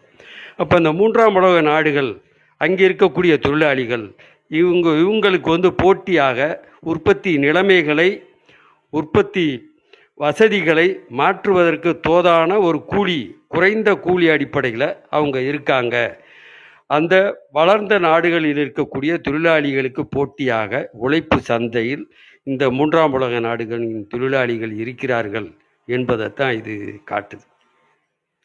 அப்போ இப்போ சமீபத்தில் நடந்திருக்கக்கூடிய சில விஷயங்கள் என்ன சொல்லுது அப்படின்னா அமெரிக்காவிலோ அல்லது பிரிட்டனிலோ அல்லது ஜெர்மனி பிரான்ஸ் போன்ற வளர்ந்த நாடுகளிலோ தொழில்களை மறுபடியும் துவக்க வேண்டும் என்ற கோரிக்கையெல்லாம் வருது. அப்போ இங்கே என்ன நடக்குது? அப்- இந்த மூன்றாம் உலக நாடுகளின் கூலி மட்டத்துக்கு அந்த நாடுகளின் கூலிகளை குறைப்பதற்கான ஒரு நிலைமை என்பது அங்கே ஏற்பட்டிருக்கு என்பதை நம்ம பார்க்கலாம். நம்ம ஏற்கனவே தோழர் மார்க்ஸ் வந்து சொல்லியிருக்கார். உழைப்பு சக்தியின் மதிப்பை சைபராக ஆக்க முடியாது. அது வந்து தொழிலாளியை வந்து காற்றை மட்டும் உண்டு உயிர் வாழக்கூடிய சூழ்நிலைமையில் யாருமே கிடையாது என்ற காரணத்தினால அதை சைபராக ஆக்க முடியாது. ஆனால் சைபரை நோக்கி அதை கொண்டு செல்ல வேண்டும் என்பதுதான் முதலாளித்துவத்துடைய தொடர்ந்த போக்கு. என்பதை நம்ம பார்க்குறோம். அப்போ இந்த தொடர்ந்த போக்கின் காரணமாக அந்த ஏகாதிபத்திய நாடுகளில் இருக்கக்கூடிய தொழிலாளிகளின் கூலி என்பது குறைக்கப்படுகிறது என்பதையும் பார்க்குறோம். குறைக்கப்படாமலே இருந்தாலும் கூட விலைவாசி உயர்வு என்பது அவர்களுடைய உண்மை கூலியை குறைக்கிறது என்பதையும் பார்க்கும் இந்த மூன்றாம் உலக நாடுகளை பொறுத்த வரைக்கும் இங்கே வந்து என்ன நடக்குது அப்படின்னா இங்கே வந்து விவசாய தொழிலாளிகளாக இருந்தவர்கள் ஒரு உற்பத்தி நிலைமைகளில் அந்த விவசாய உற்பத்தி துறையில் இருக்கக்கூடிய மிக அடிமட்ட கூலியை விட சிறிது கூடுதலாக அவர்கள் பெற்றுக்கொண்டு இந்த வேலைகளுக்கு பெண்களும் இளம்பெண்களும் அந்த தொழிலாளர்களும் வரக்கூடிய ஒரு நிலைமை என்பது பார்க்குறோம்.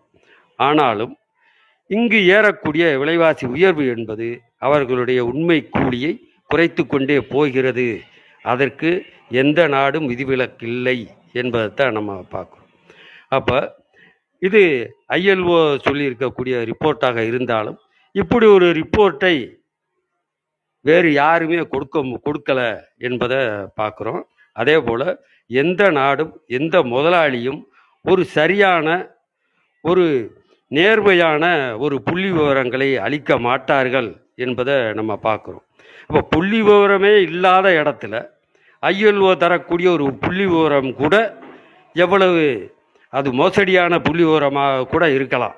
ஆனால் அப்படி ஒரு புள்ளி விவரமே கூட நிலைமையின் பயங்கரத்தை யதார்த்தத்தில் பிரதிபலிக்கிறது என்பதை நம்ம பார்க்க மறுக்க மறுக்கக்கூடாது. அது ஒரு சூழ்நிலைமை தான். அப்போ இந்த கூலி வீழ்ச்சி போக்கு என்பது உலகளாவியது என்று பார்க்குறோம். அப்போ இந்த முதலாளித்துவம் அதாவது ஏகாதிபத்தியம் என்பது உலகளாவிய முறையில் மாறும் மூலதனத்தை தொழிலாளர்களின் கூலியை குறைக்கின்ற போக்கு என்பது தொடர்ச்சியாக நீடித்து கொண்டே போகிறது. அதன் ஒரு உச்சகட்டமாக இப்போதைக்கு ரெண்டாயிரத்தி இருபத்தி ரெண்டில் மைனஸ் ஒன்பது மைனஸ் புள்ளி ஒன்பது என்ற அடிப்படையில் ஒரு சதமானத்தை எட்டுகிறது என்பதை பார்க்குறோம். அப்போ இதை எதிர்த்து எவ்வாறு இந்த கூலி வீழ்ச்சியை எவ்வாறு தடுத்து நிறுத்துவது என்ற நிலைமைகளை நாம் ரெண்டு முறையில் அதை சிந்திக்கணும்னு நான் கேட்டுக்கிறேன். ஒன்று எந்த நாட்டு தொழிலாளியாக இருந்தாலும் சரி தனது சொந்த நாட்டில் அவதான் அவருக்கு களம் இருக்கிறது என்பதை நம்ம பார்க்குறோம். சொந்த நாட்டில் தனது கூலியை உயர்த்துவதற்கு அவர்கள் போராடாவிட்டால் அவர்கள் வந்து கூலி வீழ்ச்சியை தான் சந்திக்கணும். அவர்களுடைய கடுமையான ஒரு பொருளாதார சூழலை அவர்கள் சந்திக்க வேண்டும் என்று பார்க்கும் இப்போ இந்திய நாட்டை பொறுத்த வரைக்கும் இந்த தொழிலாளிகளுடைய நிலைமை என்ன என்று பார்த்தோம்னா ஒரு அடிமட்ட கூலிக்கு ஒப்பந்த கூலிக்கு அதாவது பல்வேறு விதமான முகமூடிகளில் வரக்கூடிய கூலி முறை என்ற அடிப்படையில் நம்ம பார்க்குறோம். ஒப்பந்த கூலி இருக்காங்க தொகுப்பு ஊதியம் இருக்காங்க சிறப்பு ஊதியம்னு சொல்கிறாங்க இப்படிலாம் பல்வேறு இந்த அரசாங்கத்தோட இதில் பார்த்தோம் அப்படின்னா அது கான்ட்ராக்ட் தொழிலாளி என்றே சொல்ல மாட்டாங்க. அது எப்படி இருக்குது அப்படின்னா அவங்களுக்கான தொகுப்பு ஊதியம் வழங்கப்படும். ஒரு வருஷத்துக்கான தொகுப்பு ஊதியம் வேலை ஒரு வருஷம் முடிஞ்ச பிறகு சேர்த்து தருவாங்களா? அந்த மாதிரியான ம், அதில் இருக்குது ஆனால் அவங்க வந்து ஒரு ஒப்பந்த கூலி தொழிலாளிகளாக தான் இருக்காங்க. அவங்கள எப்போ வேணாலும் ஃபயர் பண்ண முடியும். வெளியேற்ற முடியும் என்ற அடிப்படையில் இந்த ஒரு நிரந்தரமற்ற ஒரு சூழ்நிலை என்பது அரசே அரசு என்பது முதலாளித்துவ வர்க்கத்தோட ஒரு கருவியாக இருந்தாலும் அது ஒரு முதலாளிகளுக்கு முன்னுதாரணமாக திகழ வேண்டிய ஒரு நிலைமையில் அது இல்லை என்பதை தான் பார்க்குறோம். அடிமட்ட கூலிக்கு அதுவும் நிரந்தரமில்லாத வேலைகளுக்கு அங்கே வந்து பயன்படுத்தக்கூடிய நிலைமைகள் என்பதை நம்ம பார்க்குறோம். அப்போ இப்படிப்பட்ட கூலி வீழ்ச்சி என்பது எதை கொண்டு வந்து நிறுத்தும் அப்படின்னா ஒரு சகிப்புத்தன்மையற்ற ஒரு சமூக சூழ்நிலையை அது வந்து உருவாக்குகிறது என்பதை நம்ம பார்க்குறோம். இதை மட்டும் இப்போதை சொல்லி முடித்துக்கொள்கிறேன் மேலும் வரும்போது நம்ம பேசிக்கலாம். நன்றி. நன்றி தோழர். நன்றி தோழர். இப்போ தோழர் மேலே பின் பண்ணியிருக்கிற ரிப்போர்ட்ல இருந்து நான் ஒரு ஒரு சில குறிப்புகள் நிறைய சுவாரஸ்யமான குறிப்புகள் இருக்குது நான் வந்து ஒரு சிலவற்றை மட்டும் நான் குறிப்பிடுறேன். முதல் விஷயம் முதல் விஷயம் நான் அதை படித்ததில் ஹைலைட் பண்ணது வந்து புள்ளி ஒன்பது சதவீதம் கூலி வீழ்ச்சி. அதாவது கூலி குறைஞ்சிருக்கு. இப்போ உதாரணமாக ஒரு நாட்டில் இந்தியாவில் வந்து ஜிடிபி வளர்ச்சி ஏழு சதவீதம் அல்லது ஆறரை சதவீதம். அப்படின்னா கூலி கூலி புள்ளி ஒன்பது சதவீதம் குறைஞ்சிருந்தது அப்படின்னா நீங்கள் வந்து ஒட்டுமொத்த வருமானத்தில் கூலியினுடைய பங்கு வந்து எவ்வளவு குறைஞ்சிருக்குன்னு நம்ம பார்க்கலாம். ஓகேவா? இது வந்து நெகட்டிவ் குரோத் இன்னொன்று என்ன சொல்கிறாங்கன்னா சைனா. சைனாவை சைனா வந்து மற்ற நாடுகளை விட அங்கே வேஜ் குரோத் வந்து அதிகமாக இருக்குது சைனா சீனாவை ஒதுக்கி விட்டு பார்த்தோம் என்றால் இந்த கூலி வீழ்ச்சி என்பது உலக அளவில் மைனஸ் ஒன்று புள்ளி நாலு சதவீதம். அப்படின்னா சைனாவில் அது பாசிட்டிவாக இருக்குது அந்த ஜி இருபது நாடுகள் அப்படின்னா உலகத்தில் உள்ள ஒரு அறுபது சதவீத தொழிலாளர்களை கொண்ட நாடுகள். அவங்கள் அந்த நாடுகளை எடுத்துக்கொண்டு பார்த்தால் மைனஸ் ரெண்டு புள்ளி ரெண்டு சதவீதம். வளர்ந்த நாடுகளில் ரெண்டு புள்ளி நாலு ச ரெண்டு சதவீதம் வீழ்ச்சி அடைஞ்சிருக்கு. அதில் இருக்கக்கூடிய வளரும் நாடுகளில் புள்ளி எட்டு சதவீதம் அதிகமாக இருக்குது அதில் சீனாவும் சேர்ந்து வருது. அதை வந்து நம்ம பார்க்குறோம். இது ஒரு விஷயம். அப்போ புல் மைனஸ் புள்ளி ஒன்பது என்பது ஒட்டுமொத்தமாக பார்க்கும்போது சீனாவை ஒதுக்கி விட்டு பார்த்தா இன்னும் மோசமான நிலைமை அப்படிங்கிறது பார்க்கலாம். ரெண்டாவது பாயிண்ட் என்ன அப்படின்னா ரெண்டாயிரத்தி இருபது இந்த கொரோனா நோய் தொற்று உச்சகட்டத்தில் இருக்கும்போது அமெரிக்காவில் வந்து கூலியினுடைய கூலி வளர்ச்சியை காட்டுது. அவங்க என்ன சொல்கிறாங்கன்னா ஏன் அப்படின்னா அங்கே இருக்கக்கூடிய குறைந்த கூலி வாங்கக்கூடிய தொழிலாளர்கள் பல பேர் வந்து வேலையை விட்டு நீக்கப்படுறாங்க. அதிக சம்பளம் வாங்கக்கூடியவங்க வேலையில் இருக்கிறாங்க. இந்த ஒட்டுமொத்த கூலியை எடுத்து பார்த்தீங்கன்னா சம்ப சம்பளம் கூடின மாதிரி தெரியுது. ஆனால் உண்மையில் பல பேர் வேலையை விட்டு நீக்கப்பட்டதால் இந்த கூலி தொகை வந்து கூ அதாவது ஒவ்வொருவருடைய கூலி வளர்ந்தது மாதிரி காட்டிச்சு. ஆனால் உண்மையில் அது இல்லை அப்படின்னு இந்த ரிப்போர்ட் வந்து இங்கே சொல்லுது. அப்புறம் சீனாவில் என்ன உலக அளவில் ஒரு லார்ஜர் நீண்டகால போக்கில் பார்க்கலாம். ரெண்டாயிரத்தி எட்டையும் ரெண்டாயிரத்தி இருபத்தி ரெண்டையும் ஒப்பிடுறாங்க. சீனாவில் ரெண்டாயிரத்தி இருபத்தி ரெண்டில் மாதாந்திர கூலி நிஜ கூலி என்பது ரெண்டாயிரத்தி எட்டில் இருந்ததை விட ரெண்டு புள்ளி ஆறு மடங்கு. அதாவது அங்குள்ள தொழிலாளர்கள் ரெண்டாயிரத்தி எட்டில் எவ்வளவு பொருட்களை வாங்க முடிஞ்சதோ அதை விட ரெண்டு புள்ளி ஆறு மடங்கு அதிக பொருட்களை வாங்குறாங்க. இத்தாலி ஜப்பான் மெக்சிகோ யூகே அதாவது கிரேட் பிரிட்டன். இங்கே வந்து உண்மை கூலி ரெண்டாயிரத்தி எட்டை விட ரெண்டாயிரத்தி இருபத்தி ரெண்டில் குறைஞ்சு போயிடுச்சு. இது வந்து இது இது ஒரு அதிர்ச்சியான தகவல். நம்ம இந்தியாவில் என்ன அப்படிங்கிறத அவங்க ஹைலைட் பண்ணலை. நம்ம எடுத்து வந்து பார்க்கலாம். இன்னொரு ஒரு விஷயம். ஐரோப்பிய ஒன்றியம் ஐரோப்பிய ஒன்றியத்தில் வந்து அமெரிக்கா போல் கூலி குறைப்பு கூலி வந்து அவ்வளவு பாதிக்கப்படலை. அது காரணம் என்ன சொல்கிறாங்கன்னா அங்கே வந்து அரசினுடைய கொள்கைகள் அரசினுடைய திட்டங்களின் காரணமாக அந்த கூலி மட்டங்கள் வந்து ஓரளவு பராமரிக்கப்படுது. சரிதானே? அப்போது இந்த இந்த ஓ இது இது போல் இன்னும் பல விவரங்கள் இருக்குது நான் இதோட நிறுத்திக்கிறேன். ஓவராலாக நம்ம பார்க்கக்கூடிய என்னென்ன காரணிகள் வர்றது இப்போ வந்து நம்ம ஒரு விஷயத்தை மட்டும் எடுத்திருக்கிறோம். மாதாந்திர கூலி சம்பள உயர்வு வந்து க- சம்பளம் வந்து குறைஞ்சிருக்கு இந்த காலகட்டத்தில் என்பதை பார்த்துருக்குறோம். அதனுடைய விளைவுகள் என்னென்ன? இது சராசரி தான். அதில் அதிக சம்பளம் வாங்கக்கூடியவங்களுக்கு என்னாச்சு? குறைந்த மட்டத்தில் சம் கூலி வாங்கக்கூடிய தொழிலாளர்களுடைய நிலைமை என்ன?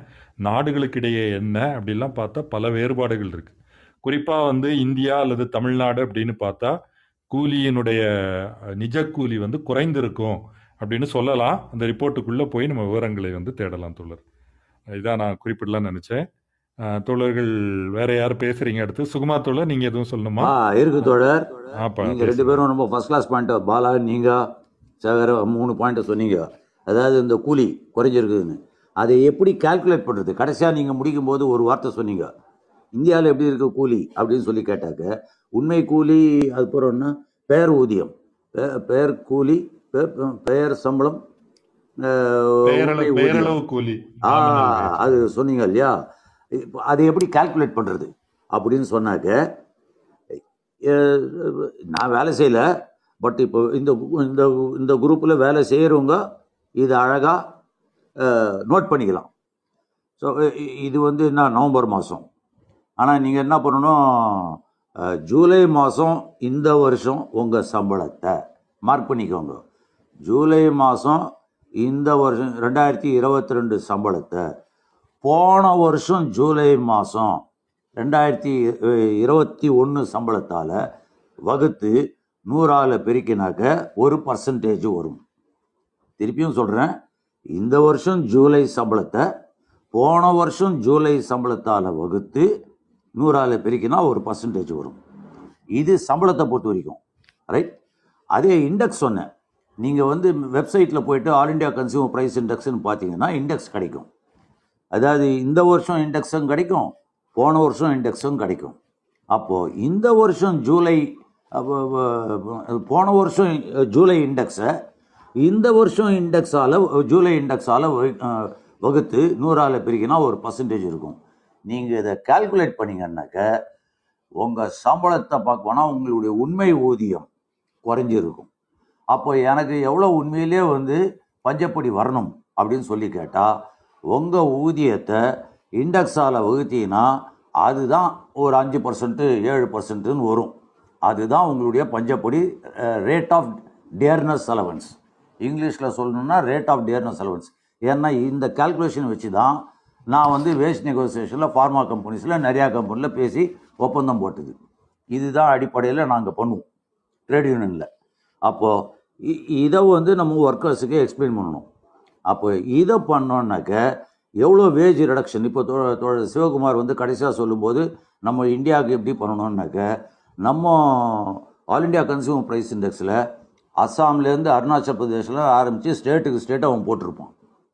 இப்போ நான் சொன்னது வந்து தமிழ்நாட்டில் மெடிக்கல் ரெப்ரசன்டேட்டிவ் குறைந்தபட்ச ஊதியம்னா அது தமிழ்நாடு. கூட நூன்னு சொன்னார் தொகுப்பு ஊதியம்னு சொன்னார். இந்த இன்னைக்கு வந்து ஐடி எல்லா க- இதுலேயும் இன்றைக்கி காஸ்ட் டு த கம்பெனின்றாங்க அப்சல்யூட் போகஸ் ஏன்னாக்க அதில் வந்து போனஸையும் சேர்த்து போடுறான். எப்படி அவன் வந்து இப்போ- இந்த இப்போ போனஸை சேர்த்து போட முடியும்? சென்ற வருஷம் ப்ராஃபிட்டு அதுக்கு இவன் ஒரு தொகை விவரணிக்கிறான். அதில் வந்து இப்போ கிராஜுவிட்டி இல்லை எந்த இதுவும் போடல. அதில் வந்து அவன் அலவன்ஸ் ஸ்ட்ரக்சர் தான் போடுறான்னு பேசிக் டியர்னஸ் அலவன்ஸு கிடையாது. நீங்கள் பாருங்கள் எல்லாத்துலேயும் பேசிக் இருக்கும். டியர்னஸ் அலவன்ஸ்னே ஒன்று இருக்காது. ஸ்பெஷல் அலவன்ஸ்னு போடுவோம். அந்த ஸ்பெஷல் அலவன்ஸுக்கும் இந்த all India consumer price index அது பேர் என்ன? நுகர்வு குறியீட்டு எண். அதுக்கும் சம்மந்தமே இருக்காது. அதை கால்குலேட் பண்ணால் உண்மையிலே நீங்கள் வந்து நான் இப்போ ஏற்கனவே சொன்னோம் பார்த்தீங்களா அந்த கால்குலேஷன் பார்த்தாக்க அதாவது எந்த கால்குலேஷன் உங்கள் வேஜ் உங்கள் சம்பளத்தை இண்டெக்ஸால் வகுத்தாக என்ன பர்சன்டேஜ் வரணுமோ அந்த பர்சன்டேஜ் போட்டால் அதுக்கு உண்டான டேர்னஸ் அலவன்ஸ் பஞ்சப்படின்றது கிடையாது. கிடைக்காது. அடித்து சொல்கிறேன் நீங்கள் எந்த செக்டாராக வேணாலும் இருங்க. அது கண்டிப்பாக இல்லாததுனால உங்கள் வேஜ் வந்து போன வருஷத்தை விட இந்த வருஷம் குறைஞ்சி தான் இருக்கும். அதுதான் தொடர் சிவகுமாரும் பாலாவும் ச- இவரும் சொன்னது எக்ஸ்பிளைன் பண்ணது. அதுக்கு எப்படி கால்குலேட் பண்ணுறதுன்றது மட்டும் நான் இதாக சொன்னேன். இதுக்கு அடுத்தது வந்து என்ன பேசிக்காக நான் சொல்லணும் அப்படின்னு நினைக்கிறேன்னாக்க இது இருக்குது வடிவால் இந்த காஸ்ட் டு த கம்பெனியில் பல பிரச்சனைகள் இருக்குது இப்போ உதாரணமாக இது பண்ணணுன்னாக்க அவனுங்க இப்போ மேன்கைண்டுன்னு ஒரு கம்பெனி ஃபார்மா கம்பெனி ரிசைன் பண்ணிட்டு போகிறான் கொடுக்க வேண்டிய கிராஜுவேட்டியே கொடுக்கல. அப்போ ஏமாத்துறான். ஆனால் டிஸ்பியூட்டுக்கு நம்ம ரைஸ் பண்ண உடனே அவன் கொடுக்குறான். அப்படின்னா என்ன அர்த்தம்? குறைந்தபட்ச கூலியை விட கம்மியாக கொடுக்குறான் அது அலவன்ஸை நான் கால்குலேட் பண்ணுறதுக்குள்ளே போரும் போரும் ஆகி போச்சு எனக்கு. என்னடா அலவன்ஸ்னு கேட்டால் ஒன்றும் கிடையாது. ஏன்னா அவன் வந்து காஸ்ட் டு த கம்பெனின்னு சொல்கிறான் அப்போது இந்த காஸ்ட் டு த கம்பெனி இன்னைக்கு சொல்லி ஃபார்மா இண்டஸ்ட்ரியில் பயங்கரமான பாதிப்பு தொழிலாளிக்கு இருக்குது கடைசியாக ஒரு பாயிண்ட்டை சொல்லி முடிக்கிறேன். இந்த செஷனில் அதாவது இன்றைக்கி வந்து பல்வேறு விதமான இது இருக்குது சட்டங்கள்லாம் மாற்றப்பட்டிருக்குன்னு தோழர் சிவகுமார் பாலா சேகர்லாம் சொன்னாங்க. இந்த ஃபார்மா இண்டஸ்ட்ரியில் மாத்திரம் நான் சொல்கிறேன் பல துறைகளில் ஏற்கனவே வந்துடுச்சு. ஃபார்மா இண்டஸ்ட்ரியில் மாத்திரம் இன்னைக்கு ஃபிக்ஸ் டேர்ம் எம்ப்ளாய்மெண்ட் அது ஏற்கனவே அமுல்படுத்தப்பட்டு இருக்கிறது அதில் பார்த்தாக்க சம்பளத்தை இந்த கன்ஃபார்ம்டு ரெப்ரஸன்டேட்டிவ்க்கும் இந்த ஃபிக்ஸ் டேர்ம் எம்ப்ளாய்மெண்ட்டில் வரக்கூடிய ரெப்ரஸன்டேட்டிவ்க்கும் டிஃப்ரென்ஸ் சேலரியில் பார்த்தா பதினஞ்சு பர்சன்ட்டுக்கு குறையாமல் இருக்குது அதுக்கு மேலே போகிற வழிய பதினஞ்சு பர்சன்ட்டுக்கு கம்மியாக இல்லை. அப்படின்னா பாருங்கள் இது இனிமேல் வரக்கூடிய தொழிலாளிகளோட நிலைமை என்ன இருக்குன்னு. இது தவிர ஒரே ஒரு தகவல் சொல்லி முடிச்சுக்கிறேன். இன்னைக்கு ஒரு ஹிந்துவில் centre page article the rise of rural manufacturing அப்படின்னு போட்டிருக்கு. அதில் பார்த்தாக்க அவன் இனிஷியலாக முதல்ல போட்டிருக்கிறதெல்லாம் வேறு. இன்னைக்கு எல்லா துறையிலையும் இப்போ நான் மெடிக்கல் ரெப்ரசன்டேட்டிவாக இருக்கேன். எனக்கு தெரிஞ்சவன் என் வெல் வெல் விஷருக்கு எப்பா மெடிக்கல் ரெப்ரசன்டேட்டிவாக வந்துடாத இன்னொருத்தன் பேங்க்கு எப்பா பேங்க்குக்கு வந்துடாத இது எனக்கு கண்ணெதிர்க்க பாருங்க பேங்க் தொழிலுக்கு வந்துடாதப்பா ஐடி செக்டார் வராதப்பா. இந்த தொழிலா வராத. அதாவது தன்னுடைய பசங்களோ பொண்களோ இல்லை தனக்கு தெரிஞ்சவனோ இந்த தான் இருக்கிற துறையில் வேலைக்கு வராத. அப்படின்னு டிஸ்கரேஜ் பண்ணுறது அறுபத்தி நாலு பர்சன்ட்டான் யாரா எழுதியிருக்கான் அப்படின்னாக்க M Suresh Babu is a professor of economics at IIT Madras and currently advisor to prime minister of economic advisory council இந்த ஆள் இன்னைக்கு சென்டர் பேஜ் ஆர்டிக்கல் எழுதியிருக்கான்.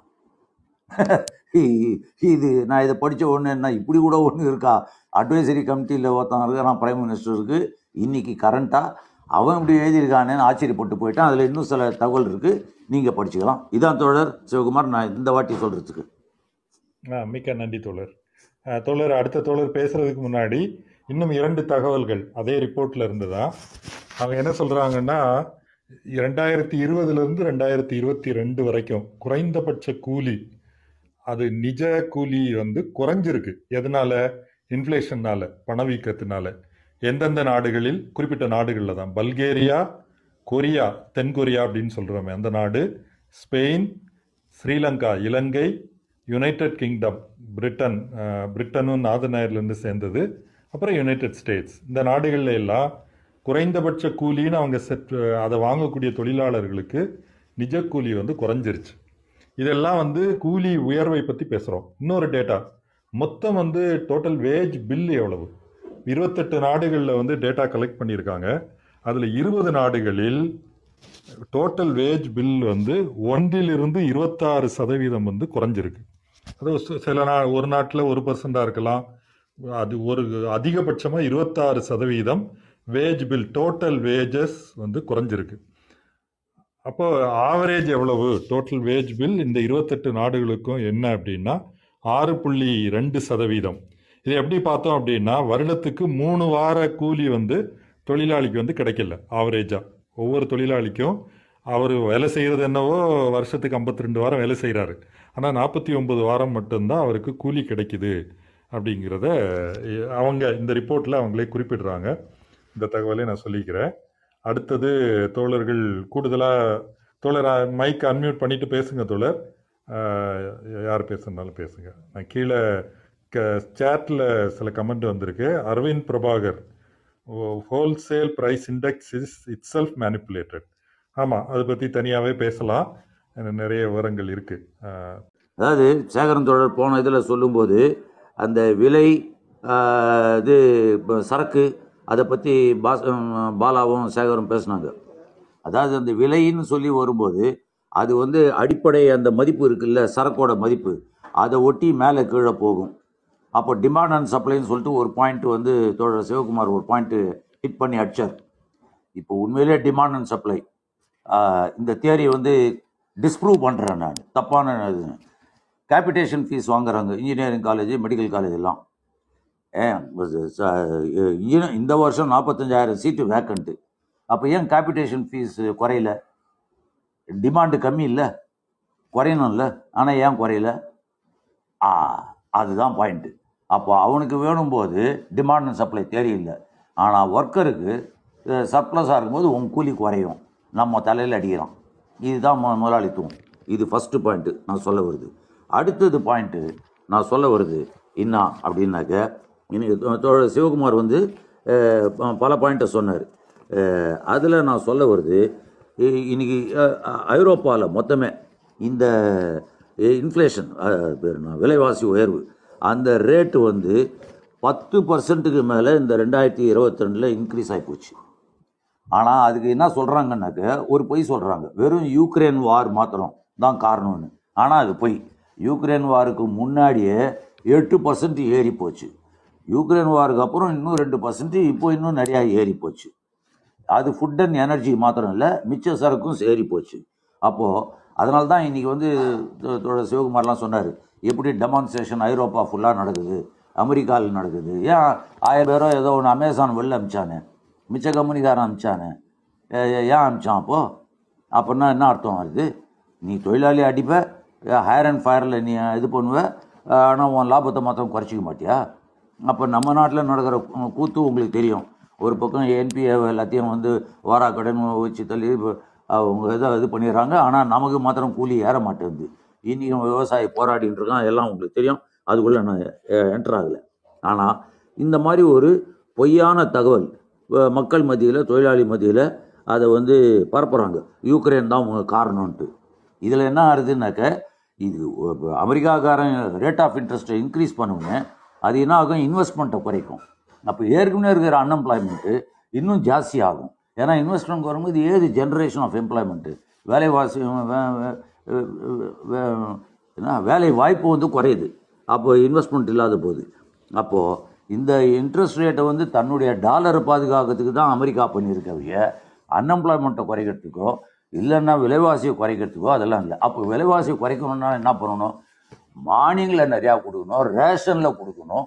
இதெல்லாம் யார் சொல்கிறது நம்புற மாதிரி ஆட்கள் தொழிலாளிகளும் சொல்ல வேண்டியது இருக்குது ரேஷனில் இது பண்ணணும். அதாவது உங்களுக்கு சில பேருக்கு நான் ஞாபகப்படுத்துகிறேன் எமர்ஜென்சி காலத்தில் எண்ணெய் விலை ஏறி போன போது இந்திரா காந்தி எத்தனையோ கொடுமை பண்ணாங்க. ஆனால் ஒரு வேலை பண்ணாங்க. இந்த பாமாயில உள்ளே இம்போர்ட் பண்ண உடனே வியாபாரியெல்லாம் வே எண்ணெயை குறைக்க வேண்டியதாக போச்சு. ஹார்லிக்ஸ் ஐநூறுரூபாய்க்கு விற்றுது ஒரு பாட்டில். எனக்கு நல்லா ஞாபகம் இருக்குது கெரசினுக்கு நான் க்யூவில் நின்றுருக்கேன் அன்னைக்கு. அது இப்போ டபுள் விலை. அப்போ இந்த மாதிரி குறைஞ்ச உடனே அப்போ ரேஷனில் ஒரு கவர்மெண்ட்டு நினச்சா அத்தனை பேருக்கும் குடிக்கும் கொடுக்க முடியும். இன்றைக்கி உலகம் ஃபுல்லாக அந்த ரேஷனில் எல்லாத்தையும் கொடுக்கணும். இன்றைக்கி ஃபுட் செக்யூரிட்டி நம்ம நாட்டில் மாத்திரம் இல்லை. உலகத்திலே இன்றைக்கி பாதிக்கப்பட்டிருக்கு. அப்போ இந்த ஃபுட் செக்யூரிட்டியை நம்ம காப்பாற்றணும்னா அகில உலக லெவல்லையே வந்து உலக தொழிலாளர்களே ஒன்றுபடுங்கள்னு மார்க்ஸ் சொல்லிட்டு போட்டார் தாடிகார் ரெண்டு பேரும். பின்னாடி வந்த குறுந்தாடி லெனின்னு சொல்லிட்டாரு. இன்னும் நம்ம வந்து அதை ச- அதுக்கு உண்டான முயற்சி எடுத்துட்டு இருக்கோம் நம்ம முயற்சி போராது ஆனால் தொடர்ந்து அதை ப பலமாக கொண்டு போக வேண்டிய நிலைமையில் நம்ம இருக்கோம். அப்போ இந்த சூழ்நிலையில் நம்ம வந்து எவ்வளோ தூரம் கொண்டு போக போகிறோம் இந்த தகவலை? நம்ம ப படிக்கிறோம் பேசுகிறோம் விவாதம் பண்ணுறோம் இதை எவ்வளோ தூரம் நம்ம வந்து இயக்கமாக கொண்டு போக போகிறோம் எவ்வளோ தெளிவாக நம்ம தொழிலாளிகள் சொல்ல போகிறோம் அதை அவங்கள எப்படி திரட்ட போகிறோம் அதில் தான் நம்மளுடைய சக்தியே இருக்குது அப்போ அதை பண்ணோன்னாக்க நமக்கு இதை வந்து ஓ- ஓரளவுக்கு ஒரு ஒரு ஸ்டெப்பு ஏன்னா தோழர் சிவகுமார் சொல்லும்போது தொழிற்சங்கத்தை விட்டால் வேறு வழி கிடையாதுன்னு சொல்லிட்டு ஷார்ப்பாக அடித்தார் சிவகுமார். அதுதான் கரெக்டு அப்போது தொழிற்சங்கத்திலையும் மிச்ச மாஸ் ஆர்கனைசேஷன்லையும் இதை சொல்லி நம்ம அவங்கள அட்ராக்ட் பண்ணி எப்படி கால்குலேட் பண்ணுறது உன்னுடைய உண்மை ஊதியம் எப்படி குறைஞ்சிருக்கு ஐரோப்பாவில் எப்படி இருக்குது அமெரிக்காவில் இருக்குது ஸ்ரீலங்காலெலாம் பாருங்கள் விலைவாசி அவ்வளோ தூரம் போனதுனால தான் அரசே கவுந்துது. அதெல்லாம் வந்து மோடியை கேட்டுண்டு ராஜபக்சவை கேட்டுண்டுலாம் எழுச்சி வராது. அது பாட்டுக்கு ஆட்டோமேட்டிக்காக வரும். அதை புரிஞ்சுக்கணும். மக்களை உணர வச்சோன்னாக்க ஆட்டோமேட்டிக்காக வரும். அப்போ இந்த இயக்கத்தை உருவாகிறதுக்கு நம்ம கிரியாவுக்கியாக இருக்கணும். அப்படின்னு சொல்லி தான் இதுதான் சொல்யூஷனாக இருக்கும். அப்படின்றது என் வியூ பாயிண்ட்டை சொல்கிறேன் இதுதான் தொடர் சிவகுமார் நான் சொல்ல வேண்டியது. ம் நன்றி தோழர். தோழர் மற்ற தோழர்களும் தகவல் இருக்குன்னா சொல்லுங்கள் நடுவில் நான் இன்னும் சில விவரங்கள். ஜான் ஸ்மித்துடைய புத்தகத்திலிருந்து அது வந்து ஆயிரத்தி தொள்ளாயிரத்தி எண்பதுலேருந்து ரெண்டாயிரத்தி பத்து பதினொன்று வரைக்கும். ஐஎல்ஓவுடைய ரெண்டாயிரத்தி பதினொன்றுக்கான அறிக்கையிலிருந்து அவர் சொல்கிறார் முக்கியமாக நம்ம ஒரு ஹைலைட் அப்படின்னு சொல்லணுன்னா ஆயிரத்தி தொள்ளாயிரத்தி எண்பதில் உலக அளவில் தொழிலாளர்களுக்கு போகிற பங்கு வந்து வருவாயில் அறுபத்தி ஒரு அறுபத்தி நா அறுபத்தி மூணு சதவீதமாக இருக்குது அது என்ன ஆகுது? அது குறைந்து கொண்டே வந்து குறைஞ்சிட்டே தான் வருது. எப்போவுமே அதிகரிக்கவே இல்லை. ஆயிரத்தி தொள்ளாயிரத்தி எண்பதுலேருந்து குறைந்து குறைந்து குறைந்து ரெண்டாயிரத்தி பதினெட்டில் ஐம்பத்தி ரெண்டாயிரத்தி பதினாறில் ஐம்பத்தி நான்கு சதவீதமாக குறைஞ்சிருக்கு. உழைப்பாளர்களின் பங்கு குறைந்திருக்கு அப்படிங்கிறது முதல் விஷயம். ஓவரால் இது வந்து பார்க்கலாம். இப்போ இதனை தனித்தனியாக வந்து பார்க்கலாம். ஆசிய நாடுகளில் என்ன நடந்திருக்கு? ஆயிரத்தி தொள்ளாயிரத்தி தொண்ணூற்றி நாலுலையும் ரெண்டாயிரத்தி பத்துலையும் இருபது சதவீதம் வந்து உழைப்பாளர்களின் பங்கு குறையுது. கூலி கூட உயர்ந்திருக்கலாம். நான் ஏற்கனவே சொன்ன மாதிரி. கூலி உயர்வு ஏற்பட்டாலும் அதை விட வேகமாக நாட்டுடைய ஜிடிபி அதிகமாக இருந்ததுன்னு வைங்க. இப்போ கூலியுடைய பங்கு வந்து குறைஞ்சிரும். அடுத்தது ஆசியாவில் ரெண்டாயிரத்தி ரெண்டுலேயும் ரெண்டாயிரத்தி ஆறுக்கும் இடையில் பதினோரு சதவீத புள்ளிகள் அதாவது அது என்ன அந்த நம்பர் என்னன்னு சொல்லலை. உதாரணமாக அறுபது சதவீதமாக இருந்தது நாற்பத்தொம்பது சதவீதம் ஆகுது. அப்படி வந்து குறையுது. ஏற்கனவே சொல்லும்போது சீனாவில் கூலிகள் உயர்ந்தன அப்படின்னு நம்ம பேசணும். ஆனால் ஒட்டுமொத்த உற்பத்தியோட ஒப்பிடும்போது கூலியுடைய பங்கு வந்து குறைஞ்சிருக்கு. அப்படின்னா என்ன அர்த்தம்? கூலி அதிகமாகுது. அதை விட அதிகமாக முதலாளிகள் கையில் லாபம் குறையுது. அப்படிங்கிறது சொல்லலாம். ஆப்பிரிக்காவில் ஆயிரத்தி தொள்ளாயிரத்தி தொண்ணூறுலேருந்து அடுத்த இருபது ஆண்டுகளில் தொழிலாளர்களின் பங்கு வந்து பதினைந்து சதவீதம் குறையுது. சரியா? வட ஆப்பிரிக்கா அப்புறம் ரொம்ப குறைவான வீழ்ச்சி வந்து தென் அமெரிக்க நாடுகளில் தான். நம்ம லத்தீன் அமெரிக்கா அப்படின்னு சொல்கிற மத்திய அமெரிக்கா தென் அமெரிக்கா கரிபியன் பகுதிகளில். அங்கே ஏன் அப்படின்னா அங்கே வந்து நிறைய போராட்டங்கள் நடக்குது. இடதுசாரி அரசாங்கங்கள் இது ஜான் ஸ்மித் எழுதுறது. அவங்க வந்து இந்த ஏழ்மையை குறைப்பதற்காக பல கொள்கைகளை அமல்படுத்துகிறாங்க அதன் பிறகு அந்த க அந்த அரசுக்கு மாறி வலதுசாரி அரசு வந்தாலும் அதை மாற்ற முடியல. ஏன்னா மக்கள் வந்து அதில் உறுதியாக இருக்கிறாங்க அப்படிங்கிறத இங்கே குறிப்பிடுறாரு.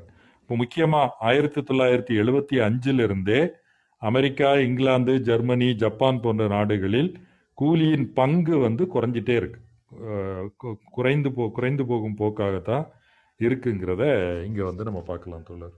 இதை நான் சொல்லலாம்னு நினச்சேன். மற்ற தோழர்கள் கூடுதல் ஏதாவது கருத்துக்கள் கேள்விகள் இருக்குதுன்னா நீங்கள் அன்மியூட் பண்ணிவிட்டு பேசுங்க. அப்போ இந்த இந்த போக்கு இந்த போக்கு என்பது முதலாளித்துவத்தில் தவிர்க்க முடியாத ஒரு போக்கு. இதை நீங்கள் மூலதனம் நூல் நம்ம வந்து மூலதனம் நூல் வாசிப்பு குழு சார்பாக இதை வந்து நடத்திட்டு இருக்கிறோம். இப்போ மூலதனம் நூலில் மையமான இரண்டு விஷயங்கள். முக்கியமாக மூலதனம் முதல் பாகத்தை எடுத்துட்டோம்னா மார்க்ஸ் கவனம் செலுத்துவது வேலை நேரம். எவ்வளவு வந்து வேலை நேரம் அதிகரிச்சுட்டே போகுது என்பதற்கு ஒரு தொழிலாளி வர்க்கத்துக்கும் முதலாளி வர்க்கத்துக்கும் இடையிலான போராட்டம் தொடர்ந்து நடந்துக்கிட்டே இருக்கு. கடந்த முந்நூறு ஆண்டுகளாக நடந்துக்கிட்டு இருக்கு. முதலாளிகள் முதல் கட்டத்தில் இந்த வேலை நாளை எப்படியாவது நீட்டிடுறது. தொழிலாளர்கள் வேலைக்கு வரமாட்டேங்கிறாங்க. ஏன்னா அப்போ தான் முதலாளித்துவ உற்பத்தி முறை ஆரம்பிக்குது. அதன் பிறகு இந்த தொழிற்புரட்சி காலத்தில் பதினேழு மணி நேரம் பதினெட்டு மணி நேரம் எல்லாம் வேலை வாங்கப்படுது இங்கிலாந்தில். அப்போ ஒரு தொழிலாளி தன்னுடைய கூலியை ரீப்ரொடியூஸ் பண்ணுறதுக்கு மறு உற்பத்தி பண்ணுறதுக்கு ஆறு மணி நேரம் தேவைப்படுது அப்படின்னா அவரை பன்னிரெண்டு மணி நேரம் வேலை வாங்கினா ஆறு மணி நேரம் உபரி உழைப்பு. பதினெட்டு மணி நேரம் வேலை வாங்கினால் பன்னிரெண்டு மணி நேரம் உபரி உழைப்பு. இந்த போக்கு வந்து நடந்துக்கிட்டு இருக்கு. அதன் பிறகு தொழிலாளர்களுடைய போராட்டங்கள் நடக்குது. சட்டங்கள் இந்த வேலை நாளை ஒழுங்குபடுத்துவதற்கான சட்டங்கள் வந்து கொண்டு வரப்படுது. இப்போ நீங்கள் வந்து ப பத் பன்னெண்டு மணி நேர வேலை நாள் கொண்டு வராங்க. பத்து மணி நேர வேலை நாள். கடைசியாக எட்டு மணி நேர வேலை நாள் என்பது பத்தொன்பதாம் நூற்றாண்டின் இறுதியில் கிட்டத்தட்ட தொழிலாளி வர்க்கத்தினுடைய போராட்டத்தின் ஊடாக அது ஒரு ஒரு கோட்பாடாக நிலை பெற்றுச்சு. எட்டு மணி நேர வேலை எட்டு மணி நேர ஓய்வு எட்டு மணி நேரம் நம்முடைய நம்முடைய விருப்பத்துக்கு ஏற்ற வகையில் நேரத்தை செலவிடுவது என்பது நடந்திருக்கு. இப்போ இருபதாம் நூற்றாண்டில் நம்ம பார்க்குறது இந்தியாவிலும் எட்டு மணி நேர வேலை என்பது சட்டம் இயற்றப்பட்டது. அது வந்து அதற்கு ஒரு பின்னாடி ஒரு நீண்ட வரலாறு இருக்குது அந்த ஐரோப்பிய வரலாறுலேருந்து நம்ம எடுத்திருக்கிறோம் அப்படிங்கிறத நம்ம புரிஞ்சுக்கணும். எதுக்காக இதை சொல்கிறேன் அப்படின்னா தொண்ணூறுகளுக்கு அப்புறம் இந்த போக்கு வந்து ரிவர்ஸ் ஆகிருக்கு இன்றைக்கி வந்து எட்டு மணி நேர வேலை என்பதை பல்வேறு வழிகளை பயன்படுத்தி முதலாளிகள் வந்து ஒன்பது மணி நேரம் அது வந்து வேலை நாளே நீட்டுவதாக இருக்கலாம். அல்லது ஓவர் டைம் பண்ண வைக்கிறதா இருக்கலாம். அல்லது ரெண்டு ஷிஃப்ட் பண்ண வைக்கிறதா இருக்கலாம். சில தொழிலாளர்கள் வந்து ரெண்டு வேலைகள் செய்யக்கூடிய நிலைமை கூட இருக்குது ஏன்னா சம்பளத்தை வந்து குறைச்சிடுறாங்க. இப்போ உண்மை கூலி குறைஞ்சிருச்சு. நீங்கள் வந்து ஒரு வேலை செய்து கிடைக்கக்கூடிய சம்பளத்தில் வாழ்க்கை நடத்த முடியல. அல்லது ரெகுலர் சம்பளத்தை வச்சு வா வேலை வாழ்க்கை நடத்த முடியலன்னா ஓவர் டைம் பண்ணணும். அப்போ இந்த கூலி வேலை நேரம் ரெண்டும் வந்து ரொம்ப நெருக்கமான தொடர்புடையது. இந்த ரெண்டுக்கும் இடையிலான போராட்டம் இந்த வேலை நேரத்துக்கான போராட்டம் தினம் தினம் நடந்துகிட்டு இருக்குது. கூலிக்கான போராட்டமும் ஒரு ஆர்கனைஸ் செக்டார் இந்தியாவில் வந்து தொழிற்சங்கம் மூலமாக அமைப்பாக்கப்பட்ட வங்கித்துறை இன்சூரன்ஸ் துறை அல்லது அரசு ஊழியர்கள் சென்னை போன்ற நக- தமிழ்நாடு போன்ற இடங்களில் போக்குவரத்து துறை இவங்கெல்லாம் வந்து தொழிற்சங்கம் மூலமாக அது போக பொதுத்துறை நிறுவனங்கள். தொழிற்சங்கம் மூலமாக பேரம் பேசி தங்களுடைய கூலியை குறையாமல் சம்பளத்தை குறையாமல் பார்த்துக்கொள்ளக்கூடிய வலிமை வந்து இருக்குது ஆனால் உலகத்திலேயே இதுவும் ஜான்ஸ்மித் தன்னுடைய புத்தகத்தில் சொல்கிறாரு உலகத்திலேயே அன்ஆர்கனைஸ்டு வேஜ் லேபர் அதிகமாக இருக்கிற நாடு வந்து இந்தியா தான். எண்பத்தி ஏழு சதவீதம் அவருடைய நூல் எழுதும்போது இந்தியாவில் வந்து அன்ஆர்கனைஸ்டு வேஜஸ் தான். இப்போ அண்ணா அங்கே வந்து நீங்கள் பேரம் பேசுகிற உரிமையெல்லாம் இல்லை. அது சந்தை சந்தையினுடைய வேண்டல் வளங்கள் மூலமாக நிறைய தொழிலாளர்கள் வந்துட்டாங்க அப்படின்னா முதலாளி கூலியை குறைக்கிறார். இப்போ குறைந்தபட்சமாக கூலியை மெயின்டைன் பண்ணுவது என்பது இங்கே நடந்துக்கிட்டு இருக்கு. இப்போ இந்த இந்த போக்கு என்பது தொடர்ந்து கடந்த முப்பது நாற்பது ஆண்டுகளில் ஒட்டுமொத்த உ- உற்பத்தியில் தொழிலாளர்களின் பங்கு குறைஞ்சிட்டே போகுது என்பதை நம்ம பார்க்க முடியுது. இதை நம்ம வந்து இதற்கான அடிப்படை இது எப்படி இயங்குது இது எப்படி எதிர்த்து போராடுவது எட்டு மணி நேர வேலை எட்டு மணி நேர தூக்கம் எட்டு மணி நேரம் நமக்கு விருப்பமான வகையில் செலவிடுவது என்பதை ஏன் வந்து ஆறு மணி நேர வேலை எட்டு மணி நேர தூக்கம் அல்லது ஏழு மணி நேர தூக்கம் போதுமா இருக்கலாம்? மீதி பத்து மணி நேரம் வந்து நான் விருப்பமான முறையில் செலவிடுறேன் அப்படின்னு ஏன் மாற்றக்கூடாது இன்னைக்கு வந்து உற்பத்தி சக்திகள் அவ்வளோ வளர்ச்சி அடைஞ்சிருக்குது. டெக்னாலஜி அவ்வளோ அதிகமாக இருக்குது அதே நேரம் வேலையின்மையும் அதிகமாக இருக்குது இது போன்ற பல்வேறு கட்டங்கள் நம்ம வந்து மார்க்சியத்தில் சோசலிச புரட்சி சோசலிச சமூகம் அதை நோக்கி தான் போயிட்டுருக்குறோம். ஆனால் இந்த இந்த மு- இந்த அமைப்புக்கு உள்ளேயே வந்து போராட்டம் நடத்தி முன்னேறி போவதற்கு நிறைய இடங்கள் இருக்குது அதுதான் நம்ம பார்க்குறோம். ஒன்று வேலை நா வேலை நேரம். எவ்வளவு நாள் எவ்வளவு வந்து நம்ம முதலாளிக்காக வேலை செய்கிறோம். அதிலிருந்து தொழிலாளர்களுடைய பங்கு எவ்வளவு வருது? இந்த இரண்டுமே இந்த சமூகத்தினுடைய எதிர்காலத்தை தீர்மானிக்க போகுது. இது வந்து வெறும் பிரச்சனை ஒரு தொழிலாளி தனிப்பட்ட தொழிலாளி தன்னுடைய வாழ்வை எப்படி நடத்துகிறாரு அது அந்த பிரச்சனை மட்டும் கிடையாது. ஒட்டுமொத்த உலகமே எந்த திசையில் போகுது என்பதை தீர்மானிக்கக்கூடிய விஷயமா இருக்குது இதான் இந்த இந்த பிரச்சனையுடைய மையம். இது தனிப்பட்ட பிரச்சனை கிடையாது. திரும்ப திரும்ப நம்ம நீங்கள் மூலதனம் நூல் படிக்கும்போதோ அல்லது மார்க்ஸ் எங்கல்ஸ் அல்லது தொழிற்சங்க நடவடிக்கைகள் பற்றி படிக்கும்போது இது ஒரு எல்லோருக்கும் பொதுவான பிரச்சனை. இதை தனிப்பட்ட முறையில் நீ வந்து டீல் பண்ணிக்க அப்படின்னு முதலாளிகள் வந்து தொடர்ந்து வந்து பிரச்சாரம் பண்ணி ஏமாத்திக்கிட்டு இருக்காங்க. அவங்க உன்னுடைய ப்ரொடக்டிவிட்டிக்கு நான் சம்பளம் கொடுக்குறேன் அப்படிங்கிறது மிகப்பெரிய ஒரு மோசடி ஏமாற்று என்பதையும் ஜான் ஸ்மித் வந்து தன்னுடைய நூலில் சொல்கிறாரு இப்போ மேலே தோழர்கள் கருத்துக்கள் இருக்குன்னா பேசலாம். கடைசியாக நான் வந்து மூலதனம் நூலை வாசிக்கும் வாய்ப்பு உடனடியாக இல்லாதவர்கள் இந்த கூலி விலை லாபம் என்ற நூலை நிச்சயமாக வாசிக்கணும். அது வந்து ரொம்ப தெளிவாக சாரமாக இந்த இந்த ஒரு பிரச்சனையை எடுத்துக்கொண்டு அதனுடைய எல்லா பரிமாணங்களையும் நம்ம த்ரீ சிக்ஸ்டி டிகிரியில் வந்து அது விளக்குது. ஒரு சின்ன நூல் தான் இதை வாசித்து தோழர்கள் வந்து இந்த பிரச்சனையை புரிந்து கொண்டு இந்த போராட்டத்தை முன்னெடுக்கணும் அப்படின்னு நான் கேட்டுக்கிறேன் தோழர். மற்ற தோழர்கள் இறுதி கட்டமாக பேசுகிறது பேசிட்டு நம்ம முடிச்சுக்கலாம். கீழே இருக்கிற தோழர்கள் கேள்விகள் கருத்துக்கள் இருந்தால் சொல்லுங்கள் இல்லைன்னா நம்ம முடிக்கிற திசையை நோக்கி போயிடலாம் தோழர். தோழர் பாலா தோழர் நீங்கள் இறுதியாக எதுவும் சொல்லணுமா? ஓகே தோழர்? கேக்குதா. தோழர் பேசுங்க. ஓகே தோழர். ஸோ அதான் தோழர். இப்போ நான் சொன்னது மாதிரி அடுத்த கட்டமா என்ன சொல்ல நினைச்சேன் அப்படின்றத போன தடவை சொன்னது. பாலிசிஸ் அதுக்கப்புறம் இந்த சட்டங்கள் இதெல்லாம் வந்து சொல்றோம். ஸோ இதுல வந்து ஸ்டேட்டோட ரோல் வந்து ரொம்ப முக்கியமான ஒரு ரோலா இருக்கு. இப்போ தோழர்கள் வந்து தொடர்ந்து பேசிட்டாங்க. என்ன அப்படின்னா ஒரு கூலி உயர்வு இல்லாட்டி கூலி குறைப்பு இதுல வந்து இப்போ தோழர் இவர் சிவகுமார் தோழர் சொன்னது போல அது உன்னோட தனிப்பட்ட ப்ரொடக்டிவிட்டிக்கு தானே கொடுக்குறான். இல்லாட்டி உனக்கு உன்னோட ஸ்கில் அடிப்படையில தானே கொடுக்குறான். அப்ப ஏன் நீ நம்ம போயிட்டு இந்த இந்த சங்கம் சேரணும்?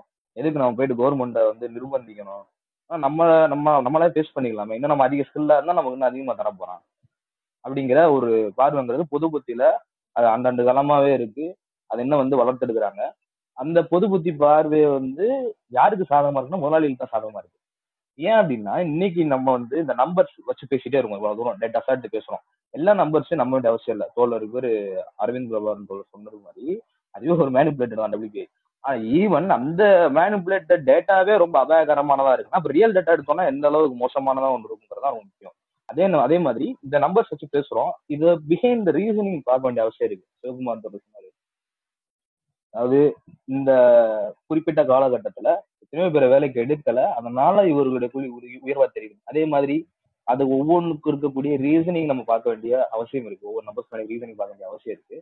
அந்த ரீசனிங் வந்து புரிய புரிய புரிய என்ன நடக்குது அப்படின்னா இந்த முதலாளித்துவ உற்பத்தி விதிகளாக மார்க்சியம் சொல்லக்கூடியதுக்குள்ள நம்ம நோக்கி தள்ளுது. இல்ல அப்படின்னா இந்த ரீசனிங் நம்ம புரிஞ்சுக்க முடியாது இதையும் நம்ம புரிஞ்சுக்க முடியாது. இது என்ன சொல்ல வரேன் அப்படின்னா ஒன்னோடு ஒண்ணு இன்னொன்னு ஒண்ணு இன்னொன்னோட ஒண்ணு தொடர்பு படுத்தி தொடர்பு படுத்தி பின்னி பணஞ்சே இருக்குன்றதுதான். வேஜுங்கிறது வெறுமன தனிப்பட்ட நபருடைய ஒரு சப்ஜெக்டிவ் மேட்டர் இல்ல மெட்டீரியல் கண்டிஷன் இது வந்து ஒரு மெட்டீரியல் கண்டிஷன்ல இருந்தா அதுல இருந்து அது வந்து உதயமாகுது அதுல இருந்து அது பின்னப்படுது. அப்ப அந்த மெட்டீரியல் கண்டிஷன்ஸுடைய மற்ற மற்ற காரணிகளாக ஆஸ்பெக்ட்ஸ் நம்ம பார்க்க வேண்டியது இருக்கு. அப்படின்னா ஸ்டேட்டோட ரோல் இருக்கு. ட்ரேட் யூனியன்ஸோட பார்கெனிங் இருக்கு. ஏன்னா முதலாளிகள் வந்து என்னதான் தங்களுக்குள்ள போட்டி இருந்தாலும் அவர்கள் வந்து இந்த மாதிரியான கூலி அடிப்படையிலான இல்லாட்டி பொதுவான இந்த விஷயங்கள் வரும் பொழுது கூலி உழைப்புக்கு எதிராக நிற்கும் பொழுது முதலாளிகள் கூட்டாதான் நிக்கிறாங்க. கூட்டாதான் நிற்கக்கூடிய நிலைமை ஏற்படுது. அதே மாதிரி இந்த சந்தையினுடைய விதிகளும் அந்த இதைத்தான் நோக்கி தள்ளுது. அப்போ இவ்வளவு நேரம் வந்து ஏன் வந்து வேஜுக்கு வந்து சங்கம் தேவை இல்லாட்டி வேஜுக்கு வந்து வேஜோட ரைஸ்க்கு வந்து நம்ம போராட வேண்டியது இருக்குன்னு நம்ம சொல்றோம்ப்போ அன்ஆர்கனைஸ் செக்டார்ல இருக்கக்கூடிய தொழிலாளர்கள் அதிகமா இருக்கக்கூடிய இந்தியாவில பார்க்கும்பொழுது யூனியனுடைய ரோலோ இல்லாட்டி யூனியன் யூனியன் கட்டுறதோ இல்லாட்டி இந்த யூனியனுக்குள்ள அவங்கள கொண்டு வர்றதுங்கிறது பெரிய சிக்கல். அதே ஒரு பெரிய சிக்கலா இருக்கு. ஆனாலுமே ஒரு பேரளவுலாக இருக்கக்கூடிய யூனியன்கள் இல்லாட்டி பெரிய பெரிய பெரிய அளவுல செயல்படாத யூனியன்களாக நான் சொல்றேன் கிளை மட்டத்துல சொல்றேன் மைக்ரோ அளவுல சொல்றேன். அப்படி நிறைய இருக்கான்னு கேட்டால் அதுவும் இல்லை. இன்னும் வந்து அதிகமாக தேவை இருக்குங்கிறத பார்க்க வேண்டியது இருக்க கிளைகள்லயுமே ஆற்றலும் எண்ணிக்கை அதிகமாக்கணும். அதே போல கிளைகள்லயுமே நான் அப்படின்ற அப்படின்னா தான் வந்து உங்களுக்கு இதாகும். அது மட்டும் இல்லாம இந்த இந்த இவ்வளவு ஒரு அன்ஆர்கனைஸ்டான ஒரு செக்டர் இருக்கும் பொழுது குறிப்பா அந்த கிக் எக்கனாமிக்குள்ளலாம் வரும் பொழுது இவர்கள் எப்படி நம்ம ஆர்கனைஸ் பண்ண போறோம்? அதே மாதிரி இந்த டெக்ல இருக்கக்கூடிய எம்ப்ளாயிஸ் நீங்க பாத்தீங்கன்னா அதிகமாக வந்து அவங்க லே ஆஃப் ஆயிட்டு இருக்காங்க. உதாரணத்துக்கு இப்ப கூட விச்சுவான் ஒரு சென்னை கம்பெனி நினைக்கிறேன். அது வந்து மொத்தம் ஒரு நூறு பேர் கிட்ட வந்து ரிசைன் பண்ண சொல்லி சைன் போட சொல்லி இது பண்ணிருச்சு ஆஹ் அப்ப ரிசைன் அவங்க சைன் போட்டாங்கன்னா ஒன்றும் பண்ண முடியாது. அதுக்கு மேல பேச்சே கிடையாதுங்கிறது தான். ஸோ இப்படியாக வந்து கிட்டத்தட்ட என்னன்னா இந்த அன்ஆர்கனைஸ்டா குறிப்பா வந்து இப்படி ஒரு ஆர்கனைஸ் இல்லாத ஒரு விஷயமா போறதுங்கிறது இந்த முதலாளித்துவத்தை ஒரு ப்ரொக்ரெசிவா காட்டவே இல்லைங்கிறது தான். இது வந்து ஒரு காட்டுமிராண்டி நான் தெரிஞ்சதான் நான் வார்த்தை யூஸ் பண்ணேன். காட்டுமிராண்டித்தனமான ஒரு நிலைமையை தான் அது காட்டுது. அநாகரிக நிலைமைன்ற கூட நான் சொல்ல விரும்பல ஒரு ஒரு- காட்டு முன்னாடி தனமா ஒரு கசடு கட்டின ஒரு குழம்பா தான் அது இருக்கிற மாதிரி இருக்கு. ஸோ இந்த ஒரு நிலைமையில இருந்து பார்க்கும் பொழுது யூரோப்ல தோழர் சொன்னாரு யூரோப்ல வந்து எவ்வளவு பெட்டரா இருக்கு? அப்படின்ற போல சொல்ல முடியுது. அந்த பெட்டரா இருக்கக்கூடிய இடத்துலயுமே கூட யூனியனுடைய வீழ்ச்சியில இருந்து யூனியனுடைய நம்பர்ஸ் குறையிற இடத்துல எல்லாமே வேஜோட நம்பர்ஸ் குறையுது. அத்- அதே சைமல்டேனியஸா பார்த்தோம்னா ப்ராஃபிட்டோட நம்பர்ஸ் இன்க்ரீஸ் ஆகுது. திரும்பவும் நான் இங்க மென்ஷன் பண்றேன். இது வந்து எந்த ஒரு மார்க்சிஸ்ட் இல்லாட்டி எந்த ஒரு லெப்டிஸ்ட் வந்து இதை வந்து டிரைவ் பண்ணி இந்த சொல்லலை. இது ஜஸ்ட் டேட்டாவா எடுக்கும் பொழுது கிடைக்கக்கூடிய விஷயங்கள் தான். இந்த மாதிரி ஐஎல்ஓ போன்ற அல்லது மற்ற மற்ற பொதுவான ஒரு நிறுவனங்கள் அது அது அளிக்கக்கூடிய விஷயங்கள் தான். அதனுடைய தகவல்களை வைத்து பார்த்தாலே கூட இவ்வளவு மோசமான நிலைமைகள் இருக்கு. யூரோப்லயே. இப்போ விப்ரோ அங்க போகும்பொழுது அங்க யூனியன் வச்சாக வேண்டிய நிலைமை ஏற்படக்கூடிய யூரோப்ல இவ்வளவு கெடுபடி இருக்கு அப்படின்னா இங்க அண்ணாவிட சித்தா வரக்கூடிய ஏமாண்டிய நிலைமைகள் தொழிலாளருடைய நிலைமை எந்த அளவுல இருக்குங்கிறத பார்க்க வேண்டியது இருக்கு. அதனாலதான் வந்து அந்த மூன்று தாடிகள் சொன்னது போல இங்க வந்து ஒரு சங்கம் கட்டுறதுங்கிறது ஒரு வெகுஜன அமைப்பா திரட்டுறதோ இல்லாட்டி சங்கம் திரட்டுறதோ இன்றியமையாத முக்கியமான ஒரு தேவையா இந்த காலகட்டத்தில் தான். ஆனா அதை நோக்கி தான் நம்ம பயணிக்கிறோமா? மனித சமூகமா இல்லாட்டி ஒரு தொழிலாளி இருக்கோமா அதை தான் பயணிக்கிறோமா. சொந்தமா ஒரு பொழுது கொஞ்சம் கிளிச் ஆகுதா எனக்கு மட்டும் ஆ அவரது பிரேக் ஆகுது கேக்குதா? தோழர் பாலா கொஞ்சம் பிரேக் ஆகுது. ஆ, பேசுங்க. பேசுங்க இப்போ ரெண்டு விஷயம் வந்து முக்கியமா சொல்லுது என்ன அப்படின்னா ஒண்ணு வந்து தமிழக அளவுல நடந்த போகுது. அதுக்கடுத்து இந்திய அளவுல ஒரு விஷயம். ரெண்டு இதை மட்டும் நான் ஜஸ்ட் இந்த ஒரு டாபிக்காக பேசலாம்னு பார்க்க முடியுது. என்ன அப்படின்னா ஒண்ணு வந்து அக்னிபாத் ஸ்கீம் ஃபிக்ஸ்டு டேம் வந்து பார்மசியில வந்துருச்சு அப்படின்னு சொல்லி சுமார் சொல்லும் பொழுது அது எல்லாத்துலயுமே வந்துருச்சு. எல்லாத்துலயுமே அதிகமா வருது. அது இன்னும் வந்து எவ்வளவு தூரம் லீக்ல ஆக்க முடியும்? இந்த பிக்சட் டேம்ல இருந்து நீ ஒரு கட்டத்துக்கு மேல எனக்கு பர்மனன்ட் ஆக்கு அப்படின்னு சொல்லி கேட்டு வரவே விடாத அளவுக்கு எந்த அளவுக்கு அதை வந்து ரியலைஸ் பண்ண முடியும் அப்படிங்கிற கட்டத்தை நோக்கி தான் நகர்ந்துகிட்டு இருக்கு. அதுதான் நியூ லிபரலைசேஷனுடைய முகமாவே இருக்கு. அதை சென்ட்ரல்ல இருக்கவங்க பண்றாங்க ஸ்டேட்ல இருக்கவங்க பண்றாங்க. அது யார் வந்தாலும் மாத்தி மாத்தி அதான் பண்ணிட்டு இருக்காங்க இங்க வந்து பார்க்கும் பொழுது நகராட்சி மாநகராட்சி தொழிலாளர்கள் நூத்தி ஐம்பத்தி ரெண்டு நூத்தி முப்பத்தெட்டு போடுறாங்க. அதே மாதிரி நூத்தி பதினஞ்சு போட்டு மற்ற அலுவலக தொழிலாளர்களுக்கும் அது பெரிய பாதிப்பா இருக்கு. அரசு பணி தொழிலாளர்களுக்கு. அப்ப என்ன இங்க கோர்றாங்க அப்படின்னு கேட்கும்பொழுது இங்க வேஜ் வந்து அவன் கேட்டு வர முடியாத அளவுக்கு அங்க என்னென்ன பாயிண்ட் வீக் பண்ண முடியும் கேட்டீங்கன்னா பணி பாதுகாப்பை உடைக்க வேண்டிய அவசியம் இருக்கு. அதான் வந்து இந்த ரிசர்வ் ஆர்மியை காரணம் கா- கா- கை காட்டி உங்களுடைய ஆஹ், கூலியை வந்து குறைக்கிறது. ஓகேங்களா? அதற்கு சாதகமான சட்டங்களை இயற்றப்படுது. காரணம் என்ன? காரணம் இந்த இந்த உலக அளவுல இருக்கக்கூடிய நியூரபிலிசனுடைய போக்கு தான் இதோட முக்கிய காரணமா இருக்கு.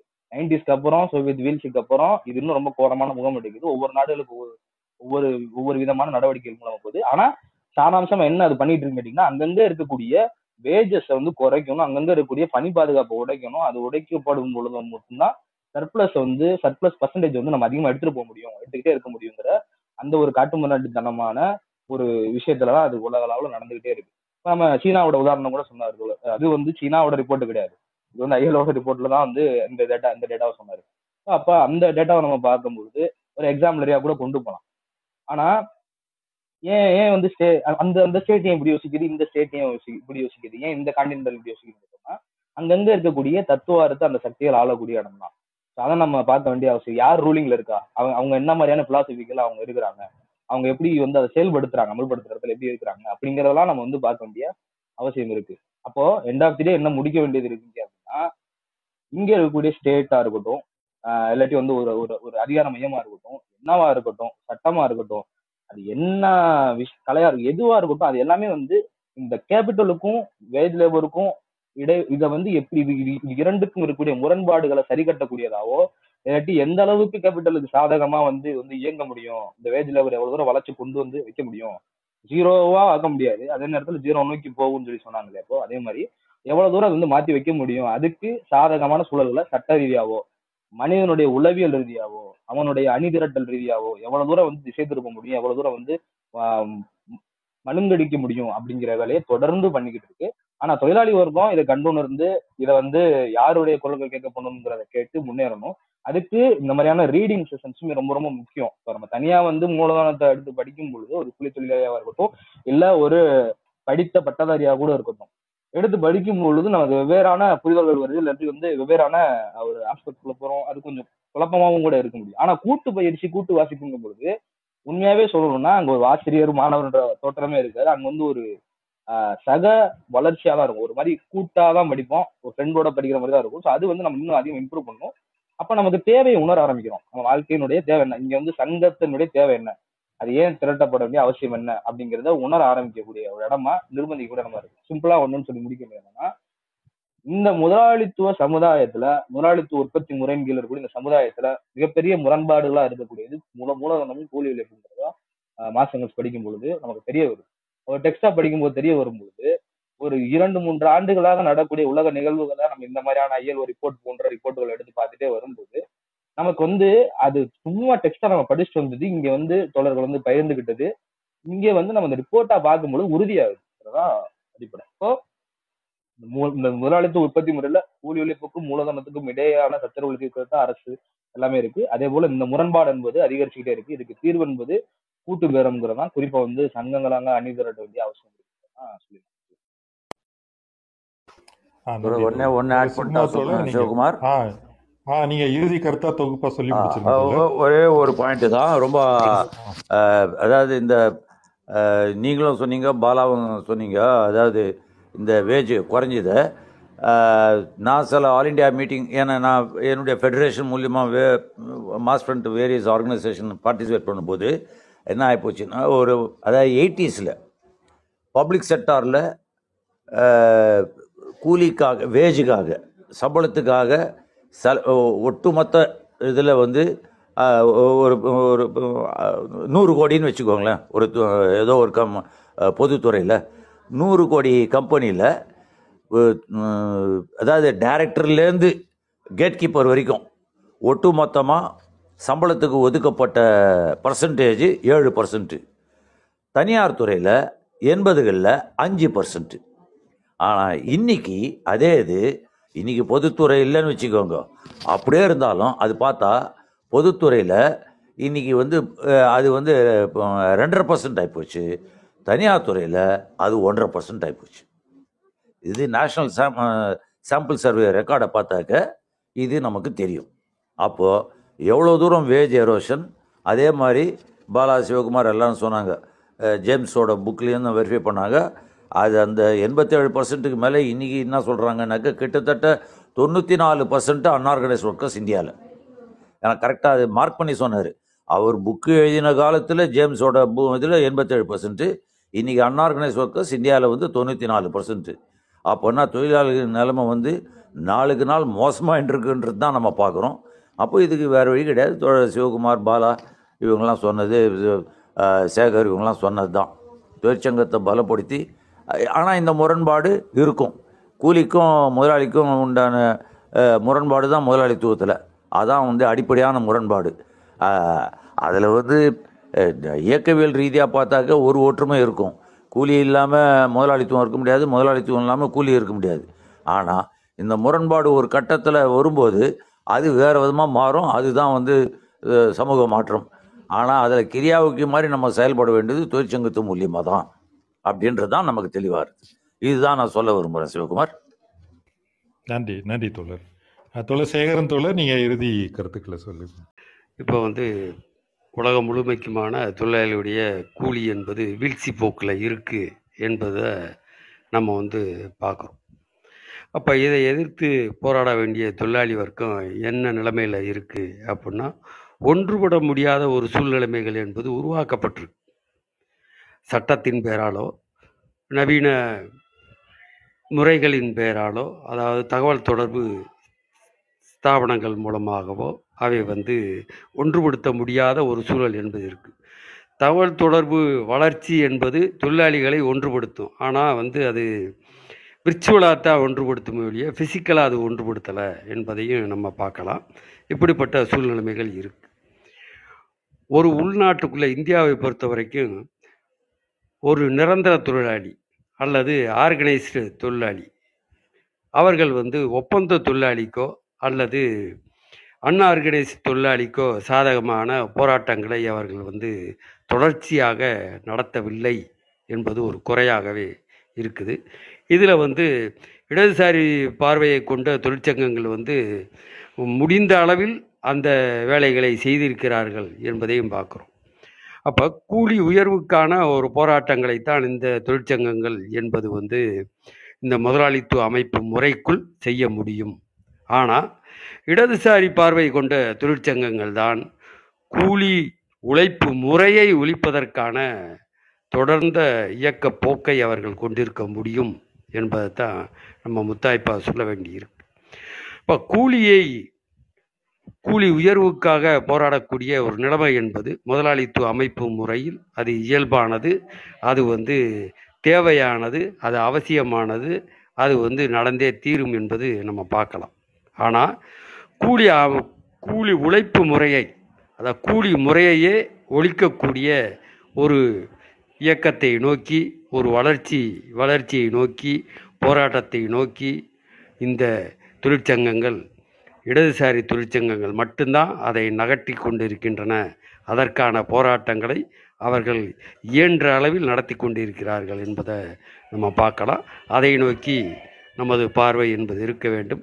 அந்த அடிப்படையில் நமது போராட்டங்களை தொடர வேண்டும் என்பதுதான் தொடர் என்னுடைய கோரிக்கையாக இருக்குது இதையோட இதை நான் முடிச்சுக்கிறேன் ம் நன்றி தோழர். தோழர் காசிராஜன் நீங்கள் சொல்ல பேச முடியுமா? தோழர் வெளியே இருக்கிறேன்னு சொன்னார். இல்லை தொடர் ம், கேட்கும்னு நினைக்கிறேன் பேசுறது. ஆ கேட்குது தோழர் கேட்குது ஓகே. இப்போ தொழிற்சங்கங்களுடைய அணிதிரட்டுறதுல வந்து இருக்கிற இயல்பான சிரமங்கள் வந்து எல்லா தோழர்களும் பகிர்ந்திருப்பாங்க. இன்னைக்கு அணி திரட்டுறதுல வந்து இருக்கிற சிரமங்கள் பார்த்தீங்கன்னா தொடர்ச்சியாக ஒரு ஆறுலேருந்து ஏழு வருடங்கள் வழக்கு நடத்துகிற வரைக்கும் குடும்பம் நடுத்தொழில் இருக்கும். அது வரைக்கும் வாழ்வாதார சிக்கல்கள் இருக்குன்றதுக்காகவே வந்து தொழிலாளர்கள் வந்து பலியாகிட்டே இருக்காங்க. கொடுக்கறத கொடுங்க அப்படின்ற மாதிரி பலியாகிடுறாங்க. ஐடி துறையை பொறுத்த வரைக்கும் பார்த்தீங்கன்னா ஃபோர்ஸ் ரெசிக்னேஷன் வந்து ஆயிரக்கணக்கில்ன்ற போய் இப்போ லட்சத்தை தொட்டுடுச்சு. பாதிக்கப்பட்ட ஊழியர்கள் பாதிக்கு பாதி பேர் வேலை இல்லாமல் இருக்காங்க. அது மாதிரி வயது அதிகரிக்க அதிக சம்பளம் வந்து உயரணுன்றது இது மாறி போய் வயது அதிகரிக்க நாற்பது வயசுலேயே ரிட்டையர்மெண்ட்ன்ற நிலையை நோக்கி தான் மேனுஃபேக்சரிங் செக்டரும் போயிட்டுருக்கு ஐடி துறையும் போயிட்டுருக்கு இதில் அணி திரட்டும் போது இடதுசாரி இயக்கங்கள் பலமாக ப- வந்து அவங்களுடைய அவங்களுடைய அவங்களுடைய பேச்சுக்குரல்கள் அவங்களுடைய இயக்கங்களோட இது ஒழி- ஒழிச்சாலும் ஒரு தொழிலாளியோடைய பிரச்சனையை எப்படி சால்வ் பண்ணணுன்றது பார்த்தீங்கன்னா ஒரு பெரிய மேசிவ் ஸ்ட்ரைக் நடத்தி அப்படி தான் ஜெயிக்கணுன்றது தான் ஒரே விதியாக இருக்குது மற்றபடி இந்த கலெக்டிவ் பார்கெனிங் எத்தனை இடங்களில் ஜெயிச்சிருக்குன்றது பார்த்தீங்கன்னா நம்ம திரும்ப திரும்ப தொடர்ச்சியாக அணி திரட்டிகிட்டே இருக்கும். அணி திரட்டுறது தொடர்ந்து கொண்டே தான் இருக்க போகுது. ஆனால் இன்றைய வரைக்கும் வந்து ஒரு அறுபது எழுபது வருடங்களில் வந்து எவ்வளோ அணி திரட்டினாலும் அமைப்பு சாரா தொழிலாளரோட எண்ணிக்கை தான் அதிகரிச்சுட்டு போகுது. அங்கே அமைப்புக்குள்ள இருக்கிற தொழிற்சங்கங்கள் அமைப்புக்குள்ள வந்து தொழிலாளர் அணி திரட்டுறதுல சிரமங்கள் இருக்கு. அதை ஒத்துக்கணும். அதுக்கான பிரச்சனைகளை வந்து கலந்தெடுக்கிறதுல இயல்பான எப்படி வந்து மக்கள் அணி திரட்டுறது அப்படின்றது குறித்து தொடர்ச்சியாக பேசிட்டே இருக்கோம். நான் பிரச்சனை வரும்போது தான் வந்து தொழிலாளர்களும் வந்து தங்களோட நிலையை உணர்றாங்க. அவங்களுக்கான ஒரு கார்பஸ் ஃபண்டோ இல்லை வாழ்வாதாரத்துக்கு வந்து இன்னைக்கு வந்து ஒரு வருஷத்துக்கு சம்பளம் இல்லை அப்படின்ற போது ஒருத்தன் எப்படி போராடுவான்றது ஒரு கேள்விக்குறியாக தான் இருக்குது நல்ல பணம் படைத்தவர்கள் பணக்காரர்கள் இல்லை வந்து ஓரளவுக்கு செட்டில் ஆனவங்களுக்கும் இந்த பிரச்சனைகள் இருக்கு. எப்படி இருந்தாலும் வந்து ஒரு பிரச்சனை ஒரு ஸ்ட்ரைக்குனாலே வந்து எட்டி போகிறது ஒரு தொழிற்சங்கங்கள் தொடர்ந்து எட்டு வருடம் ஆகியும் பத்து வருடம் ஆகியும் அதில் சேராமையிலே இருக்கிற பேங்கிங் ஊழியர்களோ இன்சூரன்ஸ் ஊழியர்களோ இல்லை மற்ற மேனுஃபேக்சரிங் செக்டர்லையும் இதை நீங்கள் பார்க்கலாம். இதுக்கான கேள்வி வந்து ஒரு தொடர்ச்சியாக வந்து ஒரு கேள்விக்குறியாக தான் இருக்குது என்னோட கருத்து என்னன்னா வந்து கிக் ஒர்க்கர்ஸை நோக்கி தான் வந்து போயிட்டு இருக்காங்க முதலாளிகளோட பாதையில வந்து முதலாளி இன்னை வரைக்கும் வெற்றி பெற்றுட்டு அமைப்பு அமைப்பு சாராத தொழிலாளர்களா எந்தவித பணப்பலனும் இல்லாம பிஎஃப் கிராஜுவிட்டி இல்லாத கிக் ஒர்க்கர்ஸை தான் வந்து அவங்க இன்க்ரீஸ் பண்றாங்க. இன்னும் பத்து வருடத்துல எந்தவித பணி பாதுகாப்பும் இல்லாத ஊழியர்கள் தான் நெருங்குவாங்க ஸ்காண்டினேவியன் கண்ட்ரீஸில் பார்த்தீங்கன்னா ஒரு வேலையை ரெண்டு பேருக்கு பிரிச்சிடுறாங்க. அதாவது மூணு நாள் வேலை மூணு நாள் வேலை. ஒரே வேலையை ரெண்டு பேருக்கு பகிர்ந்து கொடுத்து அங்கேயும் வந்து இந்த முதலாளிகள் வந்து அதிகப்படியான சுரண்டலில் ஈடுபடுறது நடந்துட்டுருக்கு. ஸோ உலகம் முழுக்க பிரச்சனைகள் தொழிற்சங்க போராட்டங்களை வந்து நம்ம எல்லா இடத்துலையும் நியூஸில் பார்க்குறோம் ஸோ தொழிற்சங்கங்கள் வலுப்பெறணும் அணிதிரளணுன்றதை நான் கருத்தாக தெரிவித்து முடிச்சுக்கிறேங்க நன்றி. நன்றி நன்றி தோழர். தோழர் சமீர் பிரசாத் சரியா? தோழர் நம்ம முடிக்கிற நேரத்துக்கு வந்துட்டோம். நீங்கள் வந்து சுருக்கமாக உங்களுடைய கருத்து சொல்லுங்கள் இல்லை தோழர் ஏற்கனவே நீங்கள் பேசிட்டீங்க. அதான் இன்னைக்கு ஒரு சமூகத்தோட பிரதான முரண்பாடை பற்றி நம்ம பேசிகிட்டு இருக்கோம். ஃப்ரண்ட் லைனாக இருக்கக்கூடிய ஒரு முக்கியமான ஒரு கான்ட்ரடிக்ஷனாக அதுதான். இதை சுற்றி தான் இதை நம்ம இயங்கிட்டு இருக்கோம். நீங்கள் சொல்கிறது எனக்கு பெரிய மாற்று கருத்தில் ஆனால் ஒரே ஒரு விஷயம் மட்டும் சொல்ல விரும்பினேன் என்னென்னா இந்த ஊதிய குறைப்பு இல்லை ஒட்டுமொத்தமாக அந்த கூலியினுடைய அளவு வந்து விகிதம் வந்து குறையுது அப்படின்னா அதில் கூட ஏன்னா இந்த சமூகத்துக்குள்ளே எப்படி வந்து ஒரு பாட்டாளி வர்க்கம் வந்து தனக்கான தேவைகளை பற்றி யோசிக்குதோ அதே மாதிரி முதலாளிகளும் யோசிக்கிறாங்க அப்படிங்கிறத தாண்டி இன்றைக்கி அவங்க அது கட்டத்துக்கு அடுத்த கட்டத்துக்கே போயிட்டாங்கன்னு சொ- தோணுச்சு. ஏன்னா இந்த வருஷம் வந்து பார்த்திங்கன்னா நாஸ்காமில் வந்து ஒரு இது வெளியிட்டிருந்தாங்க. ஒரு அறிக்கை வெளியிட்டிருந்தாங்க. அந்த அறிக்கை வெளியிட்டதுக்கு இன்னொரு கவுண்டர் ஆர்டிக்கிள் வந்து பப்ளிஷ் பண்ணியிருந்தாங்க. அதாவது இந்தியாவில் இருந்து கடந்த பத்து வருடங்களில் ஒரு நிறுவனத்தினுடைய தலைமை பொறுப்பில் இருக்கக்கூடிய ஐந்து தலைமை அதாவது போர்ட் ஆஃப் டைரக்டர்ஸாக இருப்பாங்க சிஇஓ இருப்பாங்க இல்லை டாப் எக்ஸிக்யூட்டிவ் டிவிஷனில் இருப்பாங்க. அவங்க அந்த அதாவது முதல் ஐந்து இதில் இடத்துல இருக்கிறவங்க அவங்களுடைய ஊதியங்கிறது வந்து பார்த்தீங்கன்னா எட்நூற்றி முப்பத்தஞ்சு சதவீதம் ஏறி இருக்குது கடந்த பத்து வருஷத்தில் மட்டுமே வந்து பார்த்தீங்கன்னா அது வந்து எட்நூற்றி முப்பத்தஞ்சு சதவீதம் வந்து ஏறுது. இன்னைக்கு கிட்டத்தட்ட டிசிஎஸ் நிறுவனத்தினுடைய மார்க்கெட் கேபிட்டேஷன் வந்து பார்த்தீங்கன்னா இரநூறு பில்லியன் கிட்ட இருக்கும். இந்த வருஷம் கண்டிப்பாக டூ ஹண்ட்ரட் பில்லியனை தொட்டிருக்கும். கிட்டத்தட்ட பதினஞ்சு லட்சம் கோடி ரூபா இந்திய காசுக்கு. இப்போ ரொம்ப முக்கியமான விஷயம் வந்து சுகுமார் தோழர் பேசும்போது சொன்னாங்க. ஒரு நாட்டில் வந்து வருவாய் வந்து இவ்வளோ ஒரு ஜிடிபியில் இத்தனை சதவீதம் ஏறுது. ஆனால் வேஜ் வேல்யூ இன்க்ரீஸில் வந்து வெறும் மூணு பர்சன்ட் தான் அப்படின்னா எவ்வளோ வந்து இங்கேருந்து கொள்ளையடிக்கப்பட்டிருக்கு அப்போது நம்ம எல்லாருமே வந்து கொண்டாடுறோம். அம்பானி வந்து உலக ப பணக்கார பட்டியலில் ஒரு பத்தாவது இடத்துல போயிட்டாரு. அதானி வந்து போயிட்டாரு. டிசிஎஸ் நிறுவனம் வந்து ஆசிய கண்டத்தில் முதல் பத்து மென்பொருள் நிறுவனங்களில் ஒரு இடத்துக்கு வந்துருச்சு அப்படின்னா நிச்சயமாக அது வந்ததுலேருந்து எல்லாரும் பாராட்டலாம் ஒன்றும் தப்பு இல்லை ஆனால் எதனூடாக வந்துச்சு? இந்த உழைப்பு சக்தியை திரட்டி அதனூடாக தான் வந்திருக்கு. அப்போ அதில் வேலை செய்தவங்களுக்கு எத்தனை சதவீதம் வந்து பார்த்திங்கன்னா ஊதியம்ங்கிறது வழங்கப்பட்டிருக்கு. அதோட எண்ணிக்கை என்ன? அது வந்து எப்படி வந்து சர்ப்ளஸை வந்து ப்ராஃபிட்னு அப்ராப்ரேட் பண்ணிட்டு போயிட்டுருக்காங்களோ இன்றைக்கி அதே மாதிரி இந்த வேஜஸ் இதில் நடக்கக்கூடிய சேஞ்சஸுமே வந்து பார்த்திங்கன்னா இங்கே இருக்கக்கூடிய ஒரு சிறு குழுக்கு மட்டுமே வழங்கிட்டு அதையுமே அப்ராப்ரேட் பண்ணிட்டு போயிட்டே தான் இருக்கிறாங்க. இன்றைக்கி வந்து முதல் பத்து இடங்களை நம்ம பேசுகிற மாதிரி சிஇஓவோ இல்லை ஹெட் இன்ஜினியரிங்கில் இருக்கவங்களோ அவங்களுக்கு வழங்கப்படக்கூடிய தொகைங்கிறது இன்னும் அதிகமாகிட்டே போயிட்டுருக்கு. பேரலி வந்து பார்த்திங்கன்னா அது கீழே வேலை செய்யக்கூடியவங்க பேசிக்காக வந்து பார்த்திங்கன்னா இங்கே இருக்கக்கூடிய ஃப்ரண்ட்லைன் இன்ஜினியர்ஸாக இருக்கலாம் இல்லை டிசைன் அசோசியேட்ஸாக இருக்கலாம் அந்த மாதிரி வெவ்வேறு செக்டரில் வெவ்வேறு ஆட்கள் இருப்பாங்க. அவங்களுக்கான ஊதியங்கள்லாம் வழங்கப்படுறது குறைப்பு தாண்டி அவங்களுடைய பணியே வந்து பார்த்திங்கன்னா கேள்விக்குட்பட்டப்பட்டிருக்கு. அதான் இன்க்ரீஸ் ஆஃப் கான்ட்ராக்ட் லேபர் இன்றைக்கி நம்ம வந்து பார்த்துட்டே இருக்கோம். அது வந்து இன்றைக்கி இன்னும் பரவலாகி போயிட்டே இருக்குது இப்போ இது எல்லாமே வந்து பார்த்திங்கன்னா இப்போ தோழர் நீங்கள் சொன்னீங்க நம்ம ஒரு யூனியனாக ஆர்கனைஸ் பண்ணணும்னு. இப்போ அந்த யூனியனாக ஆர்கனைஸ் பண்ணுறதுக்கு இதெல்லாம் மிகப்பெரிய ஒரு நெருக்கடி தான். ஏன்னா அவங்கள வந்து அணி திரட்டுறதே பெரிய விஷயம். நான் கேள்வி நானே ஒரு கான்ட்ராக்ட்டு நான் கேள்வி கேட்டாலே என்ன வெளில போட்டுருவாங்க போல். நான் எப்படிங்க உங்க கூட வந்து நிற்கிறது இதுதான் அவங்கள்ட்ட முதல்ல வரக்கூடிய கேள்வி. அதையும் தாண்டி தான் இன்றைக்கி தொழிற்சங்கங்கள் வந்து ஆர்கனைஸ் பண்ணிட்டே வந்துட்டுருக்காங்க இன்னும் ஒரு புதிய சவால் வந்து இப்போ ரொம்ப சமீப காலத்தில் எங்களால் பார்க்க முடிஞ்சுச்சு work of law work ride இது மாதிரி நிறைய ஊடகங்களும் உருவாக்கப்படுது. இந்த ஒர்க் ஆஃப் லா இந்த மாதிரியான அமைப்புகள் வேலை என்னன்னு பார்த்தீங்கன்னா அஹ், IT BPM business processing and IT இந்த துறையில் இருக்கவங்க தான் வந்து அதில் வந்து போய் சிக்கிறாங்க. அதில் வந்து ஒரு எம்ப்ளாயி வந்து நேரடியாக வந்து ஒரு ஆஃபீஸ்க்கு வந்து வேலை செய்யணுங்கிற தேவை கிடையாது. அவர் வந்து பார்த்தீங்கன்னா அவருக்குன்னு ஒரு இடம் வந்து ஒதுக்கப்பட்டிருக்கும். அங்கே போய் அவர் வேலை செய்யலாம் இப்போ இந்த ஒர்க் ஃப்ரம் ஹோமை வந்து பார்த்தீங்கன்னா இன்னும் அடுத்த கட்டத்துக்கு அது எடுத்துகிட்டு போகிற மாதிரி. அப்போது இங்கே ஒரு சென்ட்ரலைசேஷன் ஆஃப் கேபிட்டல் இருக்குது டீசென்ட்ரலைசேஷன் ஆஃப் லேபர் பவர் இது வந்து ரொம்ப சமீபத்தில் மார்க் ஃபிஷர் வந்து ஒரு இடத்துல குறிப்பிட்டிருந்தார். எனக்கு ரொம்ப வேடிக்கையாக இருந்துச்சு. இது எப்படி வேறுபட்டு இருக்க முடியும் ஏன்னா கேபிட்டல் எங்கே மூவ் ஆகுதோ லேபரும் அங்கே தான் மூவ் ஆகும் அப்படிங்கிற மாதிரி தான் நம்ம பார்த்துட்டு இருந்தோம். பட் ஆனால் இது கொஞ்சம் வித்தியாசமாக இருந்தது. அவர் சொல்லும்போது என்னன்னா இல்லை அந்த லேபர் பவர் அங்கே தான் போகுது ஆனால் எப்படி பிரித்து வைக்கணுமோ இன்னும் ஒரு நிமிடத்துல முடிச்சுக்கங்க.